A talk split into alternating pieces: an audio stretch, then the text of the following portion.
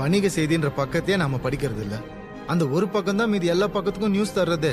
அப்படி சில வியாபாரிங்க தனக்கு சாதகமா திருச்சி தர நியூஸை தானே நம்ம உலகம்னே நம்பிட்டு இருக்கோம். சரி, இந்த ஆத்திரத்தை யார்கிட்டயாவது ஷேர் பண்ணலான்னு போனா, உனக்கு என்னப்பா பிரச்சனை, நீ எதுல பாதிக்கப்பட்ட, உனக்கு என்ன பிளாஷ்பேக்னு கேக்குறான். நீங்கள் கேட்டுக்கொண்டிருப்பது எம்பிஏ மீம் ஸ்கூலின் பாட்காஸ்ட் நோட் பண்றா நோட் பண்றா நிகழ்ச்சியை வழங்குவது கேட் மற்றும் ரோபோ. எம்பிஏ மீம் ஸ்கூல் நேயர்களுக்கு வணக்கம். ஸோ இது நோட் பண்ற நோட் பண்ற நிகழ்ச்சி. இந்த நிகழ்ச்சியில உங்களோட ரோபோ அண்ட் கேட்டோ இணைஞ்சிருக்கோம். போன வாரம் நடந்த நியூஸ் அதை பத்தின டிஸ்கஷன் அண்ட் இன்டர்பிரேஷன் பண்ணலான்னு வந்திருக்கோம். சொல்லுங்க ரோபோ, போன வாரம் நடந்த நியூஸோட தொகுப்புகள் என்ன, அதோட ஹைலைட்ஸ் என்ன, இது வந்து இந்த நீட் ஆஃப் த ஹவர் ஹைலைட்ஸுக்கு போயிட்டோமா? சரி, ஓகே. இல்லைங்க, எல்லா நியூஸும் தாங்க பேசுறோம். சொல்றேன், இம்பார்ட்டன்டான நியூஸ் போவோம். இருக்கிறதுல செலக்ட் பண்ணி பண்ணி பேசுறோம். முதல் நியூஸ் என்னன்னா கேட்டு நம்ம போன வாரம் கண்டினியூஷன் நியூஸை வந்து முதல்ல முடிச்சிருவோம். என்னன்னா நம்ம போன வாரம் வந்து பயங்கரமா இது பண்ணது கவர்மெண்ட் நியூஸ் தான் சுத்தி சுத்தி அடிச்சோம் போன வாரம். ஆமா, நீங்க நீங்க கவர்மெண்ட் தான் அடிக்கிறீங்கன்னு கேள்விப்படுறேன் நிறைய இடத்துல. ஆமா, போன வாரம் என்னன்னா அந்த பெட்ரோல்ல வந்து அந்த செஸ் சார்ஜ் குறைச்சாங்கல்ல, சென்ட்ரல் எக்ஸைஸ் டியூட்டி வந்து அவங்க குறைச்சாங்கன்னு சொல்லிட்டு நம்மளும் என்ன சொல்லியிருந்தோம்னா, நீங்க குறைச்சது வந்து ஸ்டேட்டோட ரெவன்யூ சேர்த்து இது பண்ற அதுல தானே குறைச்சிருக்கீங்க அப்படின்ற ஒரு கிரிட்டிசிசம் வந்து வச்சோம். பட் அதாவது நம்ம ரிலீஸ் பண்ணி அடுத்த நாள், அதாவது அவங்க இஷ்யூ விட்டாங்களே ஒன்பது ரூபா எட்டு ரூபா குறைக்கிறோன்ட்டு, அதுக்கு அடுத்த நாளே என்ன கிளாரிபிகேஷன் வந்து அவங்க கொடுத்துட்டாங்க அப்படின்னா, இந்த மொத்த எக்ஸைஸ் டியூட்டியுமே வந்து சென்ட்ரல் கவர்மெண்ட் தான் பேர் பண்ணுது அப்படின்ட்டாங்க. ஸோ இந்த இடத்துல வந்து அவங்க பார்த்தீங்களா ஃப்ரெண்ட்ஸ், நாங்கள் வந்து எங்களோட ரத்தத்தை வேர்வையை சிந்தி மக்கள் நலனுக்காக இது பண்ணுறோம் அப்படின்றதுக்காக இப்படி பண்ண. அப்படிதானா? ஏன்னா நம்ம கொஞ்சம் அவசரப்பட்டு சொன்ன மாதிரி இருக்கு. அதுக்கு பிராஜிதா பார்த்தா இன்னைக்கு ஒரு மீம் போட்டுங்களோ, மோடி மோடியை பாராட்டுற மாதிரி. தப்பா சொல்லிட்டோம், அதனால இன்னைக்கு ஒரு மோடிக்கு அப்ரிசியேஷன் போஸ்ட் போட்டுருவோன்னு முதலே போடணும்னு இருந்தது. அதான் தெரியல, திடீர்னு நியூஸ் பேப்பர் ஆர்டிகல் போடுதுன்னா டக்குனு ஒரு அஞ்சு மீன் போட்டுருவேன். சோ அது மாதிரி லைன் ஆஃப் மீம்ஸ்ல வந்து அது போட்டது. ஐயோ, பாத்து போடியா, உங்க கூட சேர்ந்து நானும் பாட்காஸ்ட் பண்றேயா. ஆமா, சோ அதான் கேட்டேன். ஃபர்ஸ்ட் என்னன்னா, அந்த எக்ஸைஸ் டியூட்டி கட் பண்றது சென்ட்ரல் கவர்மெண்ட் தான் ஃபுல் எக்ஸ்பென்ஸும் பேர் பண்ண போகுது அப்படின்னு சொல்லிட்டாங்க. ஸோ இவங்க ப்ரொஜெக்ட் பண்றது வந்து எப்படி இருக்குன்னா, அதாவது நாங்க மக்களோட நலன் கருதி இது எங்களுக்கு வந்து ரெண்டு பில்லியன் கோடியோ ஏதோ லாஸ்ன்னாங்க. எனக்கு என்ன இதுன்னா, நீங்க டூ தௌசண்ட் ஃபோர்டீன்ல இருந்து அந்த percentage of excise duty which comes to the central government increase பண்ணிட்டே இருக்கீங்க. ஸோ எடுத்தது ஃபுல்லாமே உங்களுக்கு ஒரு காசு தானே, அது ப்ராஃபிட்னு கூட சொல்லலாம். ஆக்சுவலா நார்மலா போயிட்டு இருந்த விஷயத்த நீங்க நைஸா ஏற்றி விட்டு எடுத்துக்கிட்டு, அப்ப அதை நீங்க வந்து சொல்லவே இல்லைல்ல.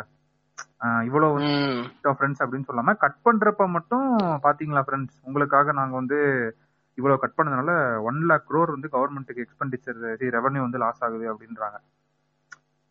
இது ஆக்சுவலா என்ன மேட்டர்னா ரொம்ப என்னன்னா, இத வந்து இப்ப இதை சொன்னோன்னா நிறைய பேர் வந்து கேட்டாங்க நம்ம கிட்ட, இந்த மாதிரி இது இப்படி இப்படி இதுக்கே இது வந்து இதுதான் பேர் பண்ணுது அப்படின்றாங்களே அப்படின்ற மாதிரி மேட்டர்னா, ஃபர்ஸ்ட் வந்து அவங்க எதுன்னு சொல்லல, மொட்டையா இந்த ஏரியான்னு சொல்லியிருந்தாங்க. அந்த ஆமா, இந்த ஏரியால நாங்க வந்து கம்மி பண்றோம் அப்படின்னு சொல்லியிருந்தாங்க. அந்த ஏரியால கம்மி பண்ணா நமக்கும் லாஸ் வர மாதிரி இருக்கு. இப்போ வந்து தெளிவா சொல்றோம் அப்படின்ற பேர்ல அவங்க அந்த முதல் தெளிவா சொல்லியிருந்தா நம்ம அந்த இதுக்குள்ளே போயிருக்க மாட்டோம். ஸோ ஒரு இப்ப ரெண்டு செட்டு எடுத்துக்கிட்டாங்கன்னா, அந்த அதுல ஒரு செட்ல நாங்க டாக்ஸ் கம்மி பண்றோம் அப்படின்னு சொன்னாங்கன்னா, அந்த அந்த செட்டுக்குள்ளதான் நமக்கும் எஃபெக்ட் ஆகிற பாயிண்ட் இருக்கு. சோ அவங்க அதுல இன்னும் டீடைலா சொல்லியிருந்தாங்கன்னா நம்ம ஃபர்ஸ்ட் பாட்காஸ்ட்ல அப்படி சொல்லி இருந்திருக்க மாட்டோம். அப்படி மாதிரி யாருமே பேசியிருக்க மாட்டாங்களே. ஆமா, கிளியரா சொல்லியிருந்தாங்க. இவங்க வந்து இப்படி ஒரு நெகட்டிவ் வேர்ல்ட் மீடியா வருதுன்னு டக்குன்னு அடுத்த நாள் வந்துட்டு இல்ல இல்ல சென்ட்ரல் அது வந்து ஒருவேளை நெகட்டிவ் வேர்ல்ட் மீடியா வந்தோன்னு மாத்திட்டாங்களோ என்னமோ தெரியல. அது ஒரு மேட்டர் இருக்கு. ஆமா, இவங்க வந்து கொஞ்சம் அந்த மாதிரி கொஞ்சம் டீல் பண்ண வேண்டிய ஆளுங்க தான். அது ஒரு மேட்டர். அப்புறம் என்னன்னா, அதான் சோ அரசாங்க பெட்ரோல் விலையை நம்ம குறைக்கணும், நான் குறைக்கணும்னு நினைச்சா ஸ்டேட்டும் நினைச்சா பண்ணலாம், சென்ட்ரல் நினைச்சா பண்ணலாம். ஆனா ஸ்டேட் பண்றதை விட சென்ட்ரல் பண்றது வந்து இன்னும் கொஞ்சம் பெட்டரா இருக்கும். ஏன்னா வந்து அது அவங்களுக்கு தான் லாஸ் ஆகும், இது வந்து ஸ்டேட்டுக்கு லாஸ் ஆகும். ஆப்வியஸா சென்ட்ரல்ங்கிறது என்ன குரூப், எல்லா ஸ்டேட்டையும் பாத்துக்கிறதாக்கானே அது சென்ட்ரல். சென்ட்ரல் தனியா ஒண்ணும் இல்லையே, தனியா ஒன்னும் மக்கள் வச்சு அவங்க டீல் பண்ணலையே. ஸோ அவங்க பேர் பண்ணிக்கிறது ஒன்னும் தப்பு இல்லை. மெயினா இது வந்து ஒரு ஒரு ஜென்ரலான ஒரு ஐடியா. பட் உள்ள போய் டீடைலா அதை டிஸ்கஸ் பண்ணோம் அப்படின்னா நிறைய ஃபேக்டர்ஸ் பேசலாம். ஆமா, இதுல இன்னொன்னு என்னன்னா கேட்டு, இப்ப பிஜேபி ரூலிங் ஸ்டேட்ஸ் வந்து சில பேர் வந்து பண்ணிட்டாங்க. பண்ணிட்டாங்கன்னா அவங்களுக்கு ஒரு வழி இல்ல. கேட்டு அவங்க உட்காந்து இது நான் பண்ண முடியும்னு சொல்ல முடியுமா? இப்ப யோசிச்சு பாருங்களேன், இப்ப ரெண்டு பேரும் ஒரே இதுல இருக்கிறோம், ஒரு நல்ல கான்செப்ட்ல இருக்கப்ப டே நான் பண்றேன்டா அப்படின்னு சொல்லிட்டு நீயும் பண்ணுனா இப்ப பண்ணிதானே ஆகணும். அவனால வந்து அப்போஸ் பண்ண முடியாதுல்ல. ஆனா பிஜேபி ரெண்டு பேரும் ஃப்ரெண்ட்ஷிப்ல இருக்காங்கன்னா அப்படி இல்லங்க, ரெண்டு பேரும் ஒண்ணுதானங்க. என்னங்க ஃப்ரெண்ட்ஷிப் என்னமோ வந்து கூட்டணி கட்சி மாதிரி பேசிட்டு இருக்கீங்க. பிஜேபி ஸ்டேட்ல ரூல் பண்றாங்க, பிஜேபி தான். அதனால அவங்க அவங்களுக்கு ஈஸியா சொல்லிட்டாங்க. என்னமோ கூட்டணி கட்சியில இருக்கவங்க ஒத்துக்கிட்டா கூட நீங்க ஃப்ரெண்ட்ஷிப்னு சொல்லலாம். அவங்க ஒரே ஒரே ஸ்டேட்டுக்கு வந்து அது பிரச்சனையே கிடையாது. அவன் வந்து டேட்டா வச்சு கிளியரா பேசலாம். ஏன்டா நீ வந்து டூ செவன்டி பெர்சன்டேஜ் வந்து எக்ஸைஸ் டியூட்டி ஏத்திட்ட, அதே என்னோட ஷேர் வந்து ஃபார்ட்டி பர்சன்டேஜ் பிப்டி பர்சன்டேஜ் இருக்கு, அப்ப நீ எட்டு ரூபா குறைச்சிட்டு இருக்கா, நான் எப்படி குறைக்க முடியுன்றது அவங்களோட தரப்பு வாதம். ஸோ அடுத்த நாளே இவங்க வந்து டக்குன்னு இல்ல இல்ல நாங்க பேசிக் டியூட்டி வந்து எங்களோட ஷேர் தான் குறைச்சிக்கிறோம் அப்படின்னு சொல்லிட்டு அந்த ஒரு இது வந்து அப்படியே ஆஃப் பண்ணிட்டாங்க.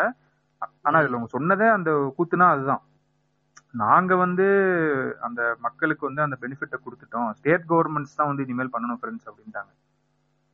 இது மக்களோட எமோஷன்ஸ் வந்து எல்லாமே என்னன்னா, பாரு அவங்க எட்டு ரூபா குறைச்சிட்டாங்களோ ஒன்னாலும் ரெண்டு ரூபா குறைக்க முடியாதுன்னு ஈஸியா சொல்லிடுறாங்க.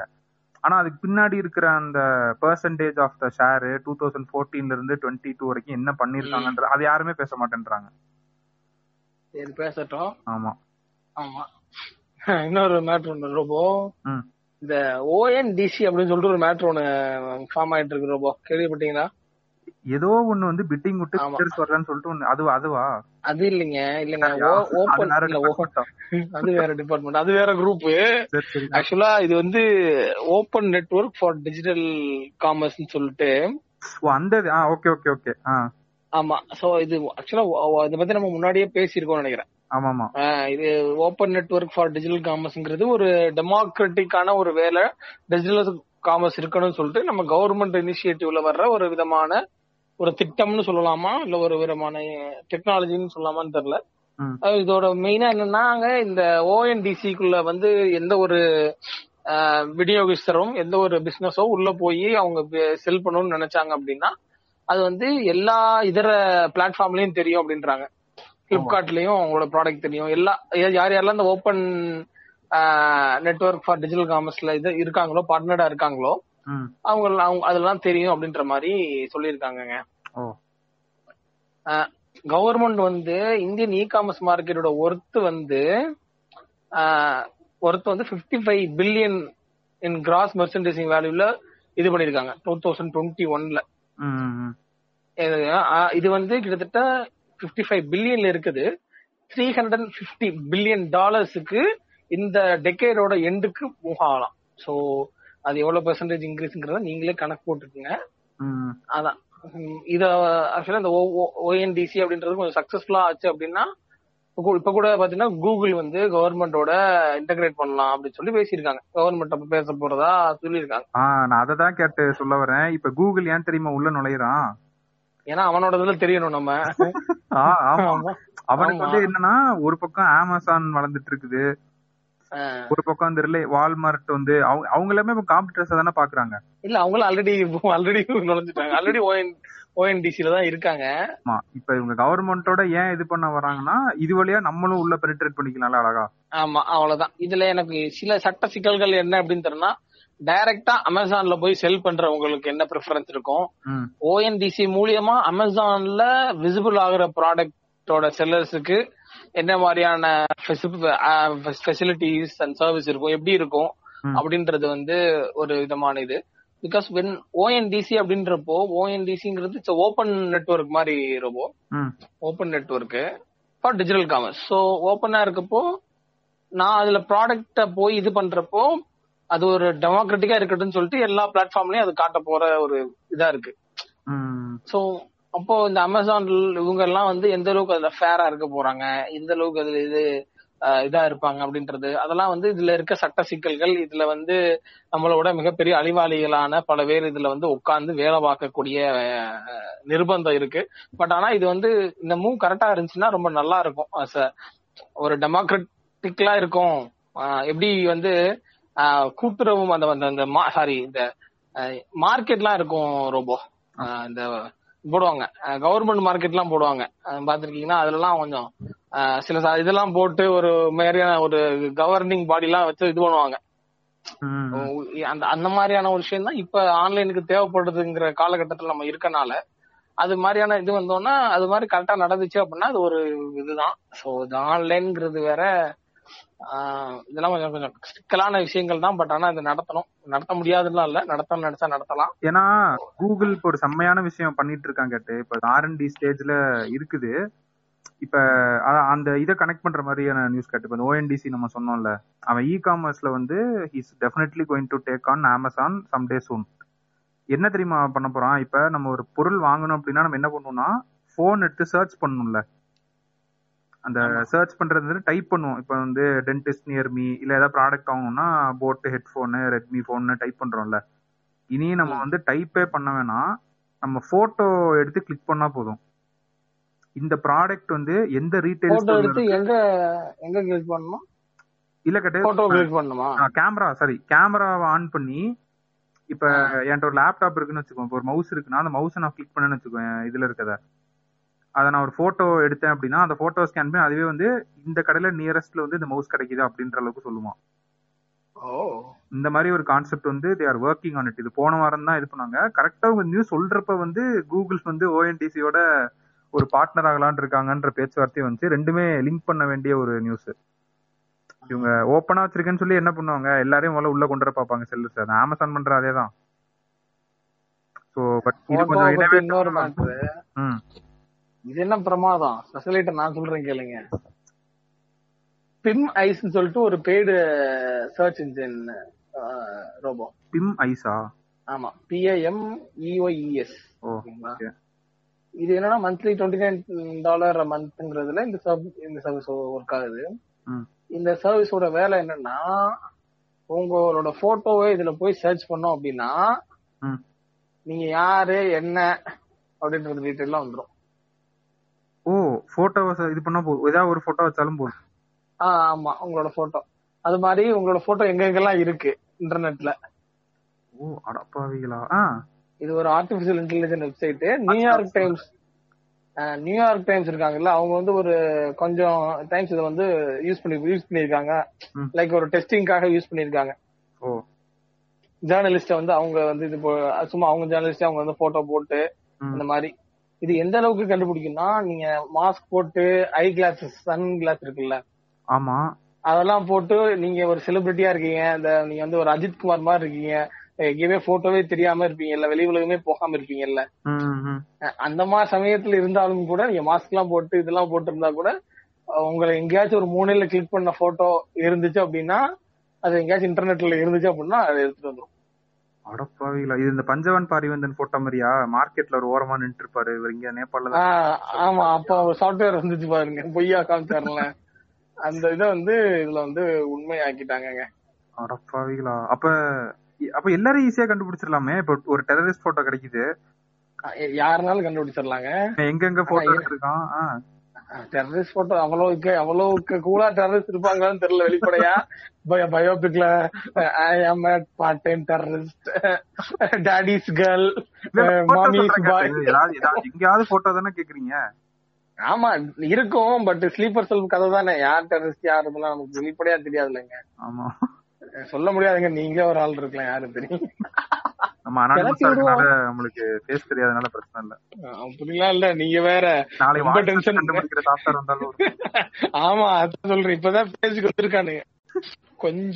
கொஞ்சம் போச்சுன்னு வச்சுக்கோங்க, வாய்ஸ் வச்சு வந்துருவானுங்க, நம்ம எல்லாம் புடிச்சு விடுவானுங்க. நம்ம இஷ்டத்துக்கு பேசுறோம், பாட்காஸ்ட் வேர்ல்டு இது ஒரு தனி யூனிவர்ஸா இருக்கு, யாரு என்ன எதுவும் தெரியல, இன்னும் மெயின் ஸ்ட்ரீம் ஆகல, நல்லா ஜாலியா இஷ்டத்துக்கு பேசிட்டு இருக்கோம். என்னைக்கு உள்ள சீரியஸான ஆள்லாம் வர போறானுங்கன்னு தெரியல, எப்ப காண்டாரவனுக்கு எல்லாம் கேட்க போறானுங்கன்னு தெரியல. நம்மள என்னங்க கண்டுபிடிக்கிறதுங்க பெரிய விஷயம், நம்ம என்னங்க பெரிய பெரிய பெரிய உளவு ஏஜென்ட்டாங்க, நம்ம ஒளிஞ்சு வாழ்றதுக்கு. கண்டுபிடிச்சாலே உங்களை பிடிச்சி ரெண்டாயிரம் அடிச்சா நீங்க என்ன போட்டு விட்டுற மாட்டீங்களா, இவர் தான் சார் இவர் தான் சார் அப்படின்றீங்க. சப்ஸ்கிரைபர்ஸ் துணை அவதார் ட்ரெய்லரே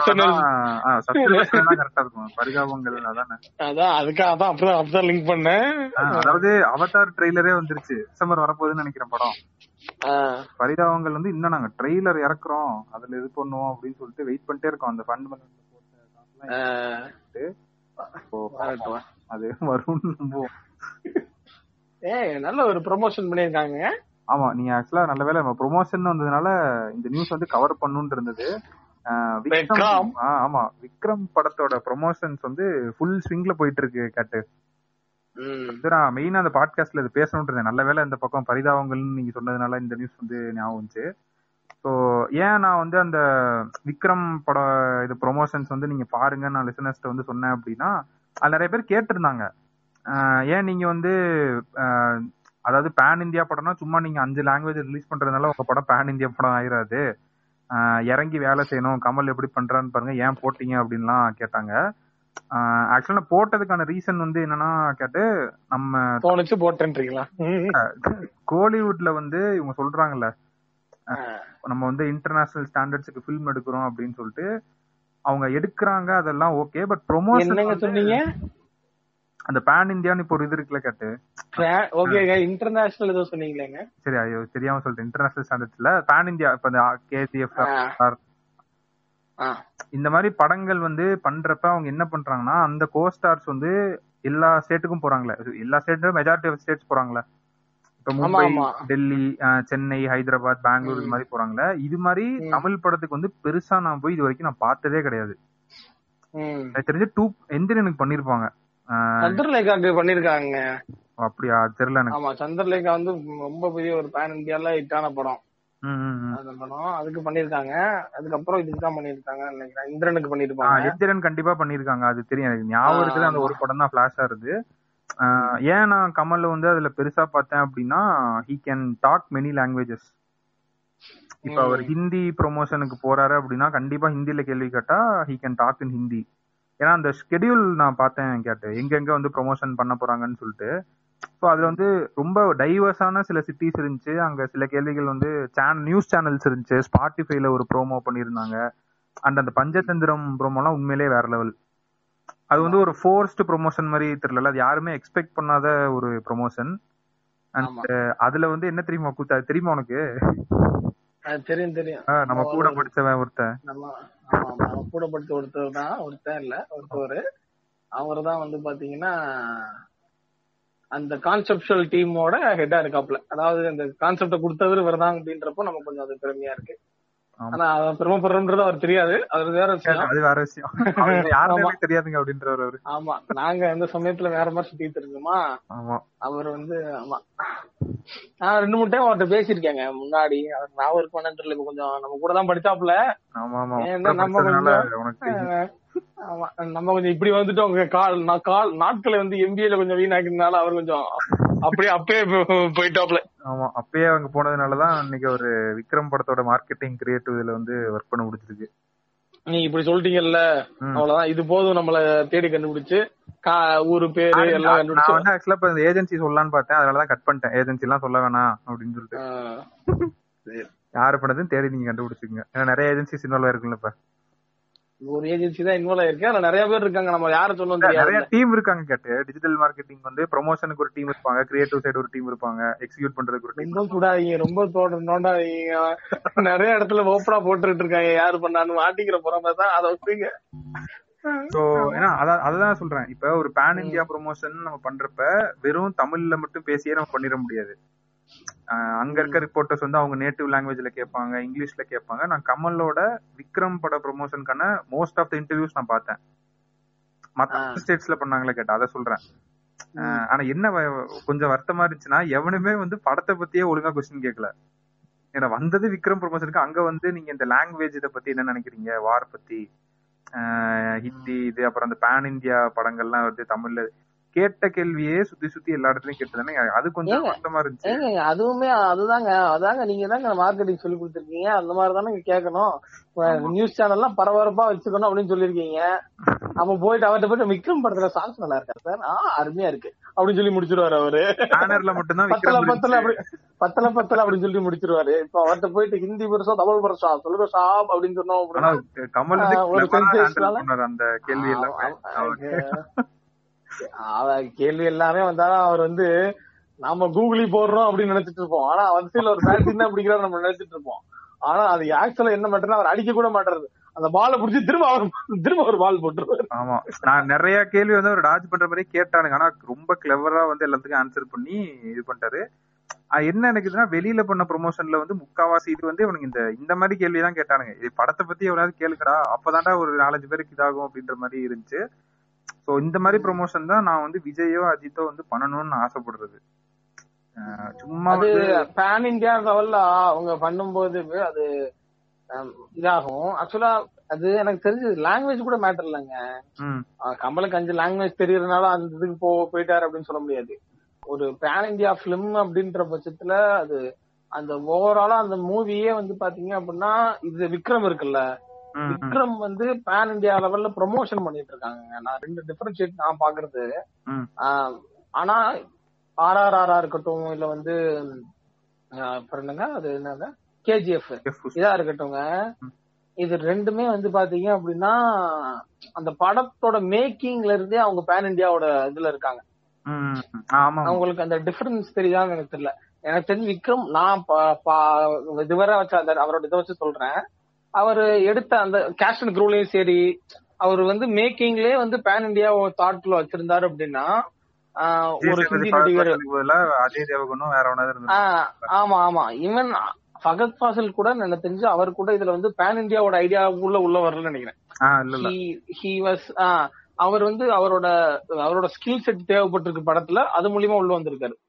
நான் இந்த பேன் இந்தியா படங்களான கருதப்படுற இந்த ஆர் ஆர் ஆர் மற்றும் கேஜிஎஃப் போன்ற படங்கள் எல்லாமே தே மேக் த பிலிம், அந்த பிலிமோட அந்த டிராப்ட் இருக்குல்ல ஆரம்பிக்கிற போஸ்ட் ப்ரொடக்ஷன் இருக்குல்ல பேன் இந்தியானே ஆரம்பிச்சிடும்.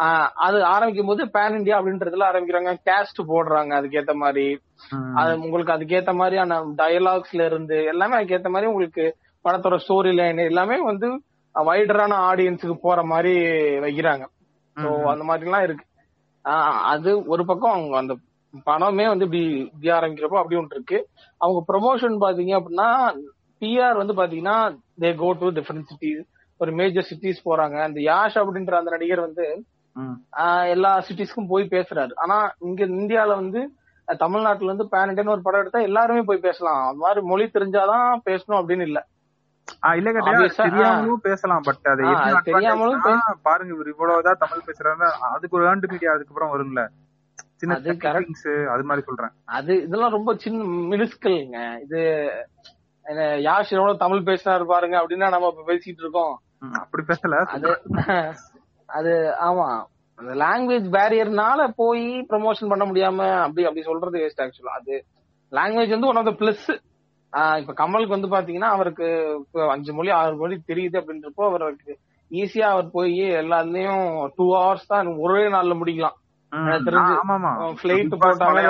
போய் பேசலாம் ஆமா ஆமா அந்த மாதிரி பிக் பாஸ் மலையாளம் போய் பேசலாம். எல்லாத்துலயுமே அவருக்கு லாங்குவேஜ் தெரியுதுனால ஒரு நாள் ஒரு ஹெலிகாப்டர் வாடகை எடுத்தாருன்னா எனக்கு தெரிஞ்சு அவங்க பாட்டுக்கு எல்லாத்துக்கும் போய் ஒரு ஒரு ஹாஃப் டேல அங்கங்க ஷூட்டை முடிச்சு போயிட்டே இருக்கிறாங்க.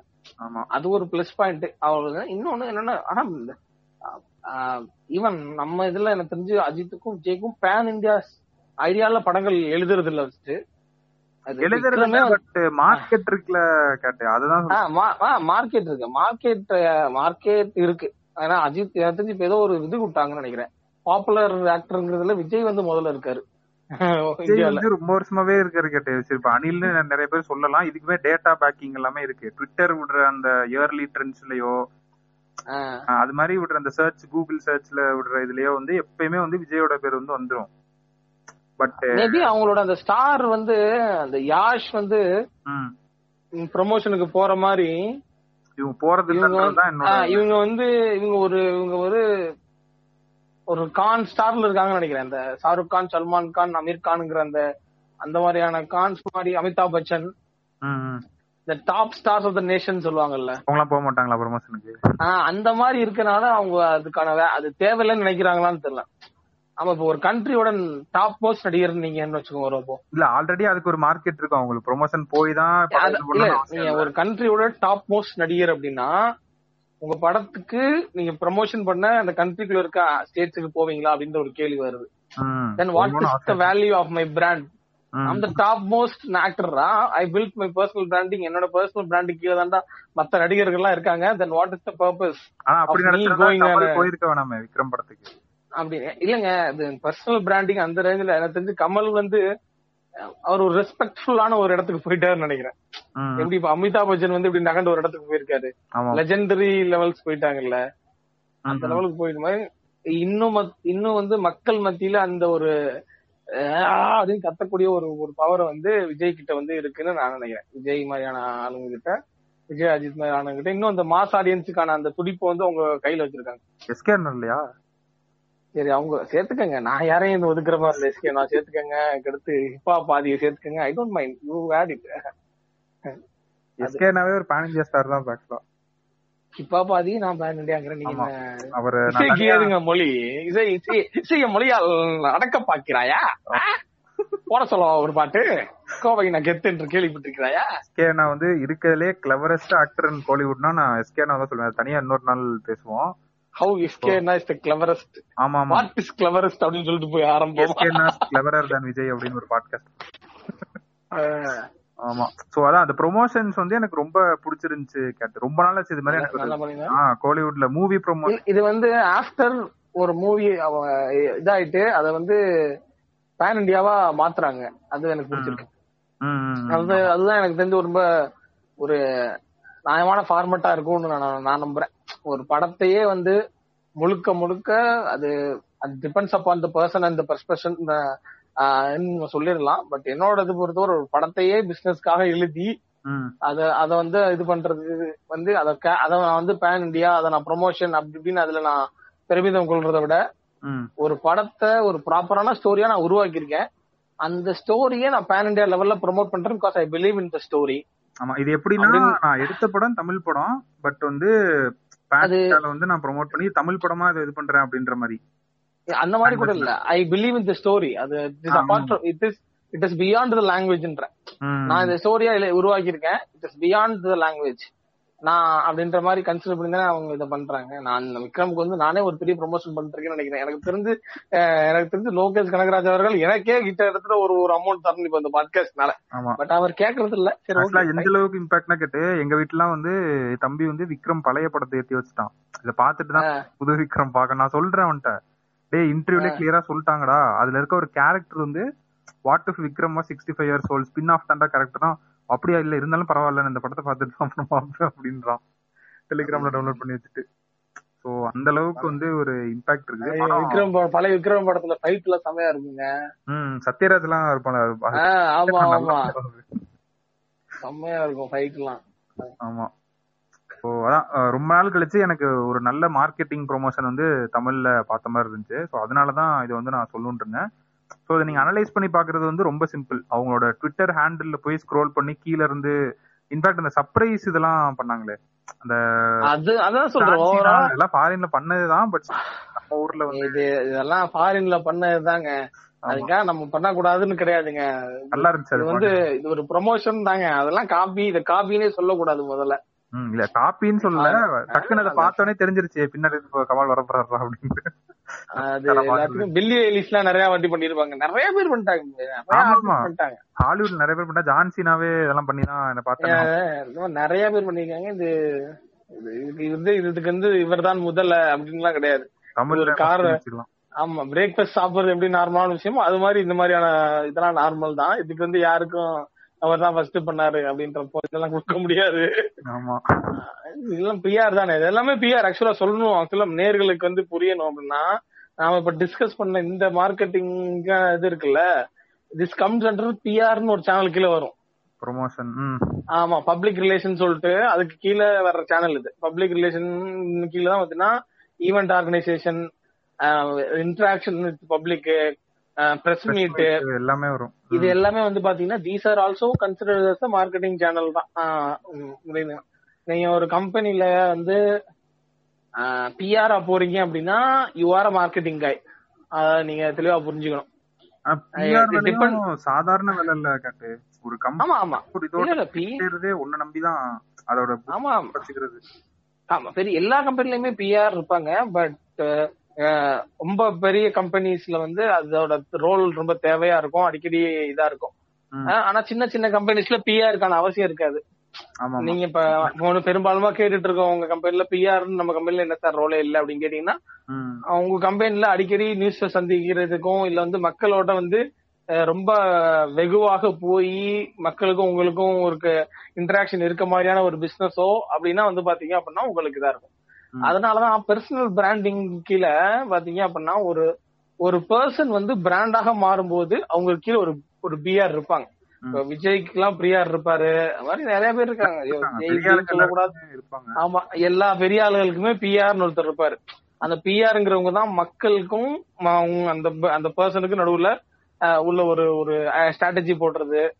இந்த சமயத்துல பாக்கலாம், இந்த மேட்டரை பேசுங்க, இந்த டயலாக் பேசுங்க, இந்த வரிகளை பேசுங்க அப்படின்ற மாதிரியான விஷயங்கள்லாம் எழுதி கொடுக்கறது இந்த பிஆர்கள் பண்ற வேலைக்கு தான். PR is also part of the marketing job which required high. என்ன ஸ்கில் தேவைன்னா ஹை, உங்களுக்கு வந்து இந்த இன்டர்பர்சனல் ஸ்கில்னு சொல்லுவாங்க இல்லையா, அது வந்து ரொம்ப நிறைய தேவைப்படுற ஒரு ஏரியா. அண்ட் ஒரு கிளைண்ட் சர்வீசிங், ஒரு பீப்புளோட பீப்புளோட பீப்புளை புரிஞ்சுக்கக்கூடிய ஒரு தேவையும் உள்ள ஒரு ரோல் தான் அந்த பிஆர். ம், ஆமா கேட்டு, இது ஆக்சுவலா ரொம்ப இம்பார்ட்டன்ட்டான இது. ஏன்னா சரி ஆகாயா வாயா, அடுத்த நிமிஷம் நடந்து போக போவாயா, அரை மணி நேரம் பேசியாச்சியா, அரை மணி நேரம் பேசியாச்சு, இன்னும் ஒரு மணி நேரம் தானே இருக்கு பாட்காஸ்ட், இதுக்கு தானே நாங்கெல்லாம் அவ்வளவு ஆட்டம் போட்டு வந்து வடிவேலுமே என்ன பழம் கூட்டியா. ஆமா, அடுத்து கேட்டு இந்த நியூஸ வந்து எப்படி கனெக்ட் பண்றதுன்னு எனக்கு தெரியல கேட்டு. ஏன்னா அது ஸ்டார்ட் அப் சம்பந்தப்பட்ட நியூஸ். ஒரு பக்கம் என்ன சொல்றாங்கன்னா, இப்போ ஒரு சிக்ஸ் தௌசண்ட் எம்ப்ளாயிஸ் வந்து ஃபயர் பண்ணிருக்காங்கல்ல, இது வந்து ஒண்ணுமே கிடையாது. அதாவது இவரு பெருசா ஒண்ணு வருது அப்படின்னு சொல்றாங்கல்ல, இது ஒண்ணுமே கிடையாது. நெக்ஸ்ட் வந்து அறுபதாயிரம் ஸ்டார்ட் அப் எம்ப்ளாயிஸ் வந்து தூக்க அளவு கூடிய லே ஆஃப் வந்து நடக்க போகுது அப்படின்றாங்க கேட்டு. இந்த ஃபண்டிங் வந்து இந்த பிசினஸ் இதுக்குள்ள வந்து எல்லாரும் பேச ஆரம்பிச்சிட்டாங்க. ஃபண்டிங் வந்து எல்லா கம்பெனிஸ்க்கும் குறைஞ்சிட்டே வருது. நான் ஆப்வியஸ்லி சொன்ன மாதிரி அவங்க ஃபர்ஸ்ட் கை வைக்கிறது வந்து லே ஆஃப் தான்.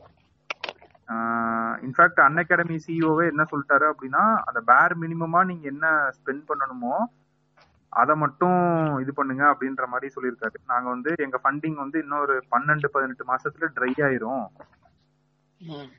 அப்போ வந்து இன்னும் இருபத்தி நாலு மாசம் கூட போகுமான்றது எங்களுக்கு தெரியல. அதுக்கேற்ற மாதிரி அடாப்ட் பண்ணணும் அப்படின்ற மாதிரி சொல்லியிருக்காங்க கேட்டு.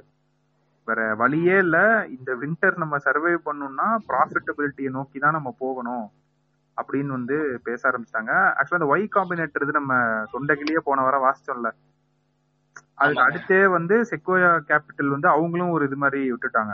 இல்லங்க, எல்லாரும் விட்டுட்டாங்க, எல்லாரும் விட்டுட்டாங்க, எல்லாரும் விட்டாங்க. ஆக்சுவலா ஜொமேட்டோ பாத்தீங்களா? என்னது ஜொமேட்டோ? ஜொமேட்டோட இந்த வாடி loss three hundred and sixty crores கிட்ட. அவங்க எப்ப ப்ராஃபிட் நடுவுல கொஞ்சம் இது பண்ணாங்க, நம்ம கூட சொன்னோம் காசு கட் பண்ண ஏதோ தூக்கி விட்டானுங்க, இந்த எக்ஸ்ட்ரா எல்லாம் தூக்கி விட்டு இது பண்ணிட்டு இருந்தாங்க. இப்போ வந்து த்ரீ ஹண்ட்ரட் ஸ்கோரு கிட்ட வந்து பார்த்தீங்கன்னா அவங்களுக்கு இந்த இது இந்த இதுக்கு மட்டுமே மார்ச் குவார்டர் இருக்குல்ல ஃபினான்ஸ் இயர் டுவெண்ட்டி டுவெண்ட்டி ஒன்னு எக்ஸ்பென்ஸ் எல்லாம் டபுள் ஆயிருச்சு. மார்க் மை வேர்ட்ஸுங்க, இன்னும் கொஞ்ச நாள்லங்க இந்த கம்பெனி அவனாச்சும் வாங்கிடுவாங்க. ஜொமேட்டோவா? ஆமாங்க. ஆமா, இது வந்து இது வந்து ரொம்ப ஒரு பரிதாபகரமான நிலைமையில நோக்கி போயிட்டு இருக்கிறப்போ, இது முழுக்க முழுக்க இது ஓடிட்டு இருக்க காரணம் ஃபண்டிங் தான். ஆமாமா, இப்ப ஃபண்டிங் கிளைமேட் ஸ்டார்ட் அப் உலகத்துல நம்ம பாத்தீங்கன்னா, இதே பாட்காஸ்ட்ல தான் நம்ம நாங்க வந்து யூனிகார்ன்ஸ் ஆகிட்டு இருக்கு, இந்தியாவில நிறைய ஸ்டார்ட் அப் வந்துட்டு இருக்கு, ஸ்டார்ட் அப் எய்ம் பண்ணுங்க நிறைய சொல்லியிருக்கோம். ஆமாமா, ஆனா சடனா ஒரு ரெண்டு பாட்காஸ்ட் அப்படியே மாற வேண்டிய நிலைமை எங்களுக்கு வந்திருக்கு. அப்படின்னா சுத்தி அப்படி இருக்குது, இப்ப அப்படி வந்து மாறிடுச்சு நிலைமை. அதான் வந்து ஸ்டார்ட் அப் எந்த ஒரு ஒரு சரியான ஒரு ரெசிலியண்டா இல்லாத ஒரு ஸ்டார்ட் அப்போ இருந்துச்சு அப்படின்னா it will easily give up. இந்த மாதிரியான நேரங்கள்ல கேபிட்டல் டிபெண்டன்ட் ஸ்டார்ட் அப்பா இருந்துச்சு. அதாவது ஒரு பணத்தை போட்டுட்டு அந்த பணம் திரும்ப கைக்கு வராம இன்னும் மேற்கொண்டு பணத்தை போட்டு பிசினஸ் பண்ணிட்டே இருக்க வேண்டிய நிலைமையில சில பிசினஸ் இருந்துச்சுன்னு வச்சுக்கோங்க. அதாவது இந்த கேஷ் பர்ன் பண்ற பிசினஸ் இதெல்லாம் அந்த மாதிரியான பிசினஸ் எல்லாமே வந்து டூ அவங்க வந்து பேர் மினிமமா அவங்க வித்ஸ்டாண்ட் பண்ணணும் அப்படின்னா they will cut their employees, they will cut என்ன என்ன காஸ்ட் கட்டிங் கா பண்ண முடியுமோ பண்ணுவாங்க. ஃபர்ஸ்ட் காஸ்ட் கட்டிங் தான். ஆமா, ஃபர்ஸ்ட் காஸ்ட் கட்டிங் தான் பண்ணுவாங்க. ஸோ ஸ்டார்ட் அப்ஸ்ல யாராச்சும் ஒர்க் பண்ணிட்டு இருந்தீங்க அப்படின்னா you better start hunting for jobs. ஏன்னா அது வந்து நீங்க நிரந்தரத்துக்கு நீங்க வந்து என்ன சொல்றது, ஷோரா உங்க கம்பெனி இதாகும்னு சொல்ல முடியாது. அது மாதிரி கம்பெனிக்குள்ளே இல்ல இல்ல இன்னொரு மேட்டர் இருக்கு. கம்பெனிக்குள்ளே வந்து பாத்தீங்கன்னா உங்க கம்பெனி வந்து நேத்து நேத்து மதியம் வரை உங்களுக்கு லஞ்ச் ப்ரொவைட் பண்ணிட்டு நல்லா ஜாலியா இருந்திருப்பாங்க. அவங்களுக்கு அடுத்த அடுத்த நாள் காலையில கம்பெனியை மூடிடுவாங்க. இது ஆக்சுவலா இது வந்து நடக்குங்க. இது வந்து இந்த பிசினஸ் வேர்ல்டுல இந்த வேலையை பாத்துட்டு இருக்கவங்களுக்கு இந்த சத்தியம் கம்ப்யூட்டர்ஸ் சொல்லிட்டு ஒரு ஒரு மேட்டர் ஒன்று நடந்துச்சு. இந்த ஏதோ ஒரு படத்துல இந்த மான்கராஜ் படத்துல பாத்தீங்கன்னா அப்ரப்டா எல்லா எம்ப்ளாயும் கட் பண்ணி அனுப்பிச்சுடுவாங்க பாருங்க.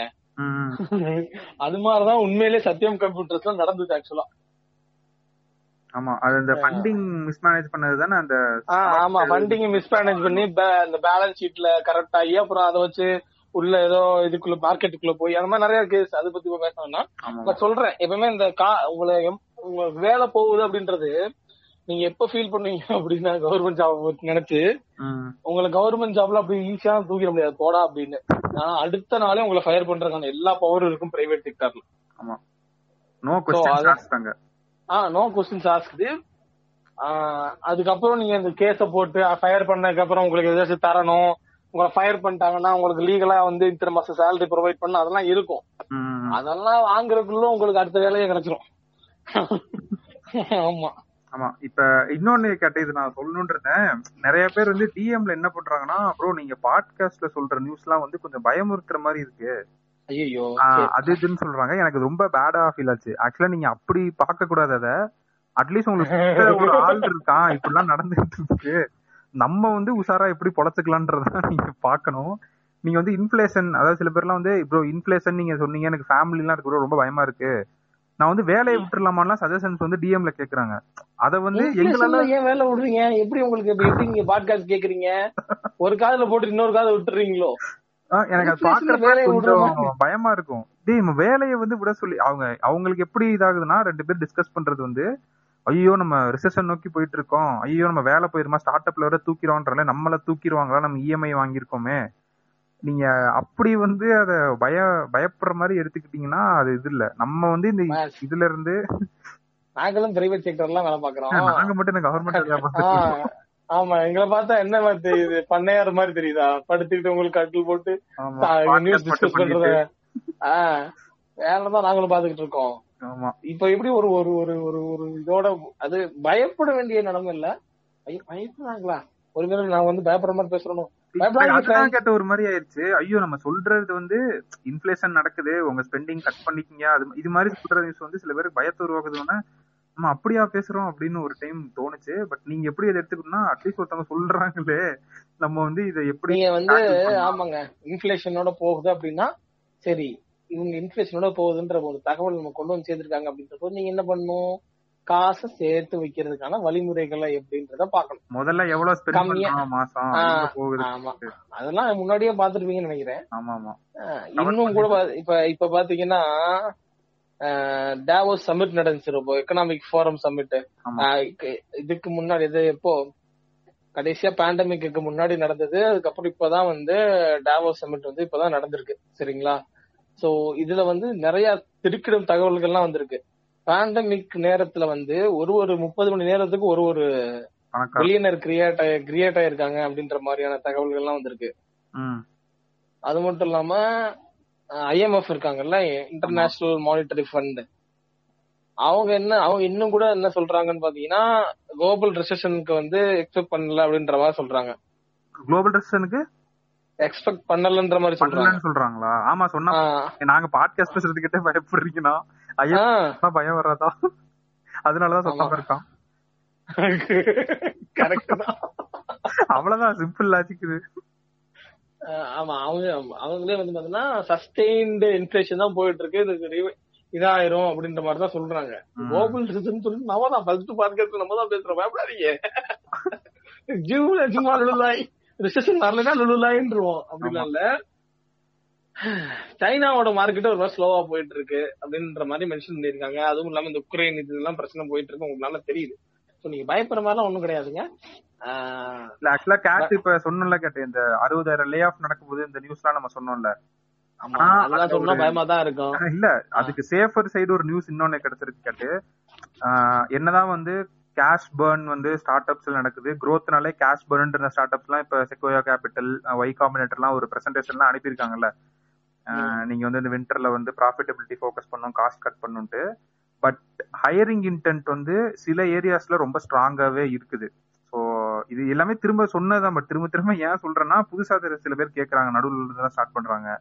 ஸோ அவங்களுக்குலாம் இது வந்து யூஸ்ஃபுல்லா இருக்கும். ஆக்சுவலா என்னன்னா கேட்டு மிட் டு சீனியர் லெவல் இருக்குல்ல, இந்த லெவல் ஆஃப் ஹையரிங் வந்து டுவெண்ட்டி ஃபைவ் பர்சன்ட் ரைஸ் ஆக போகுதுன்னு சொல்றாங்க காட்டு இந்த குவார்டர்ல ஸ்டார்ட் அப்ஸ்ல. ஏன்னா சில டிமாண்ட் நம்ம டேலண்ட் வந்து தேவைப்படுறாங்கன்னு சொல்றோம். இந்த ஸ்கில்ஸ் வந்து கண்டிப்பா தேவை. அந்த ஸ்கில்ஸ் எல்லாத்துக்குமே வந்து இப்போ ஆக்சுவலாக ஹையரிங் வந்து twenty to twenty five percent increase ஆக போகுதுன்னு சொல்கிறாங்க. அது என்னென்ன ஸ்கில்ஸ்ன்னு நான் சொல்கிறேன். கேட் கேட்டேன்னு இதை தாண்டா வார வாரம் சொல்லிட்டு இருக்கோம் அப்படின்ட்டு இருக்கோம். ஸோ எந்தெந்த டிமாண்ட்லாம்னா கேட்டு experts in block chain, JavaScript, back end, robotic process automation, artificial intelligence, data analytics, big data, software developers, project managers. இது வந்து tech side. Sales and marketing வந்து இந்த வார்த்தையிலே முடிஞ்சிருச்சு. So talent with skills in social media and digital platforms. And இன்னொன்று வந்து இன்னொரு முக்கியமான ஸ்கில் என்ன சொல்கிறாங்கன்னா கேட்டு சாஃப்ட் ஸ்கில்ஸ் வந்து இப்போ நிறையா கம்பெனிஸ் வந்து எதிர்பார்க்குறாங்களாம். ஸோ இந்த ஸ்கில் வந்து this can only be acquired. சில பேருக்கு வந்து நேச்சுரலாகவே சில ஸ்கில்ஸ் இருக்கும். பட் சில ஸ்கில்ஸ் வந்து நம்ம இம்ப்ரூவைஸ் பண்ணி கூட சாஃப்ட் ஸ்கில்ஸ் வந்து இது பண்ணிக்கலாம். சில பேர் அந்த என்ன மாதிரி ஆளுங்க எதிர்பார்க்குறாங்கன்னா க்யூரியஸாக இருக்கவங்க, out of the box thinking, இனோவேட்டிவா ஒரு ப்ராப்ளம் வந்து சால்வ் பண்றோம். இந்த மாதிரி ஆளுங்க வந்து ஸ்டார்ட் அப் உலகத்துக்கு நிறைய தேவைப்படுது. அண்ட் நீங்க டார்கெட் பண்ண வேண்டிய லொக்கேஷன்ஸ் வந்து ஃபர்ஸ்ட் வந்து பெங்களூர், ரெண்டாவது ஹைதராபாத், மூணாவது மும்பை, நாலாவது என்சிஆர். ஸோ நம்ம இருக்க இதுல இருந்து பார்த்தோம்னா நியரஸ்ட் வந்து பெங்களூர் தான். இது நம்ம ரொம்ப முன்னாடியே இதெல்லாம் சொல்லிட்டோம்னு நினைக்கிறேன். உங்களுக்கு வேலை வேணும்னு இது பண்ணீங்கன்னா பெங்களூர் கிளம்பி போயிருங்க. தடுக்கியூல இருந்தா அங்க ஒரு ஸ்டார்ட் அப் அப்படின்னு இருக்கும் அப்படின்ட்டு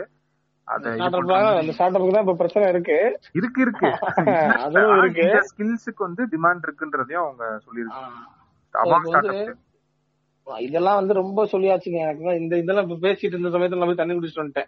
இதனால பேசி முடிக்கட்டும், இதே தான் சொல்லுவாரு அப்படின்ற மாதிரி. ஆனா யாராச்சும் கேட்டுட்டு இருந்தீங்க அப்படின்னா இம்பார்ட்டன்ட் மேட்டர் தான். நான் கேட்டுருங்க. நாங்கெல்லாம் ரொம்ப என்ன சொல்றது அடிச்சு தோச்சாச்சு. ஆனா புதுசு புதுசா நடுவில் நல்லா கேக்குறீங்க அப்படின்றனால ஓல்டு லிசனர் கோச்சிக்காம டே என்னடா இன்னொரு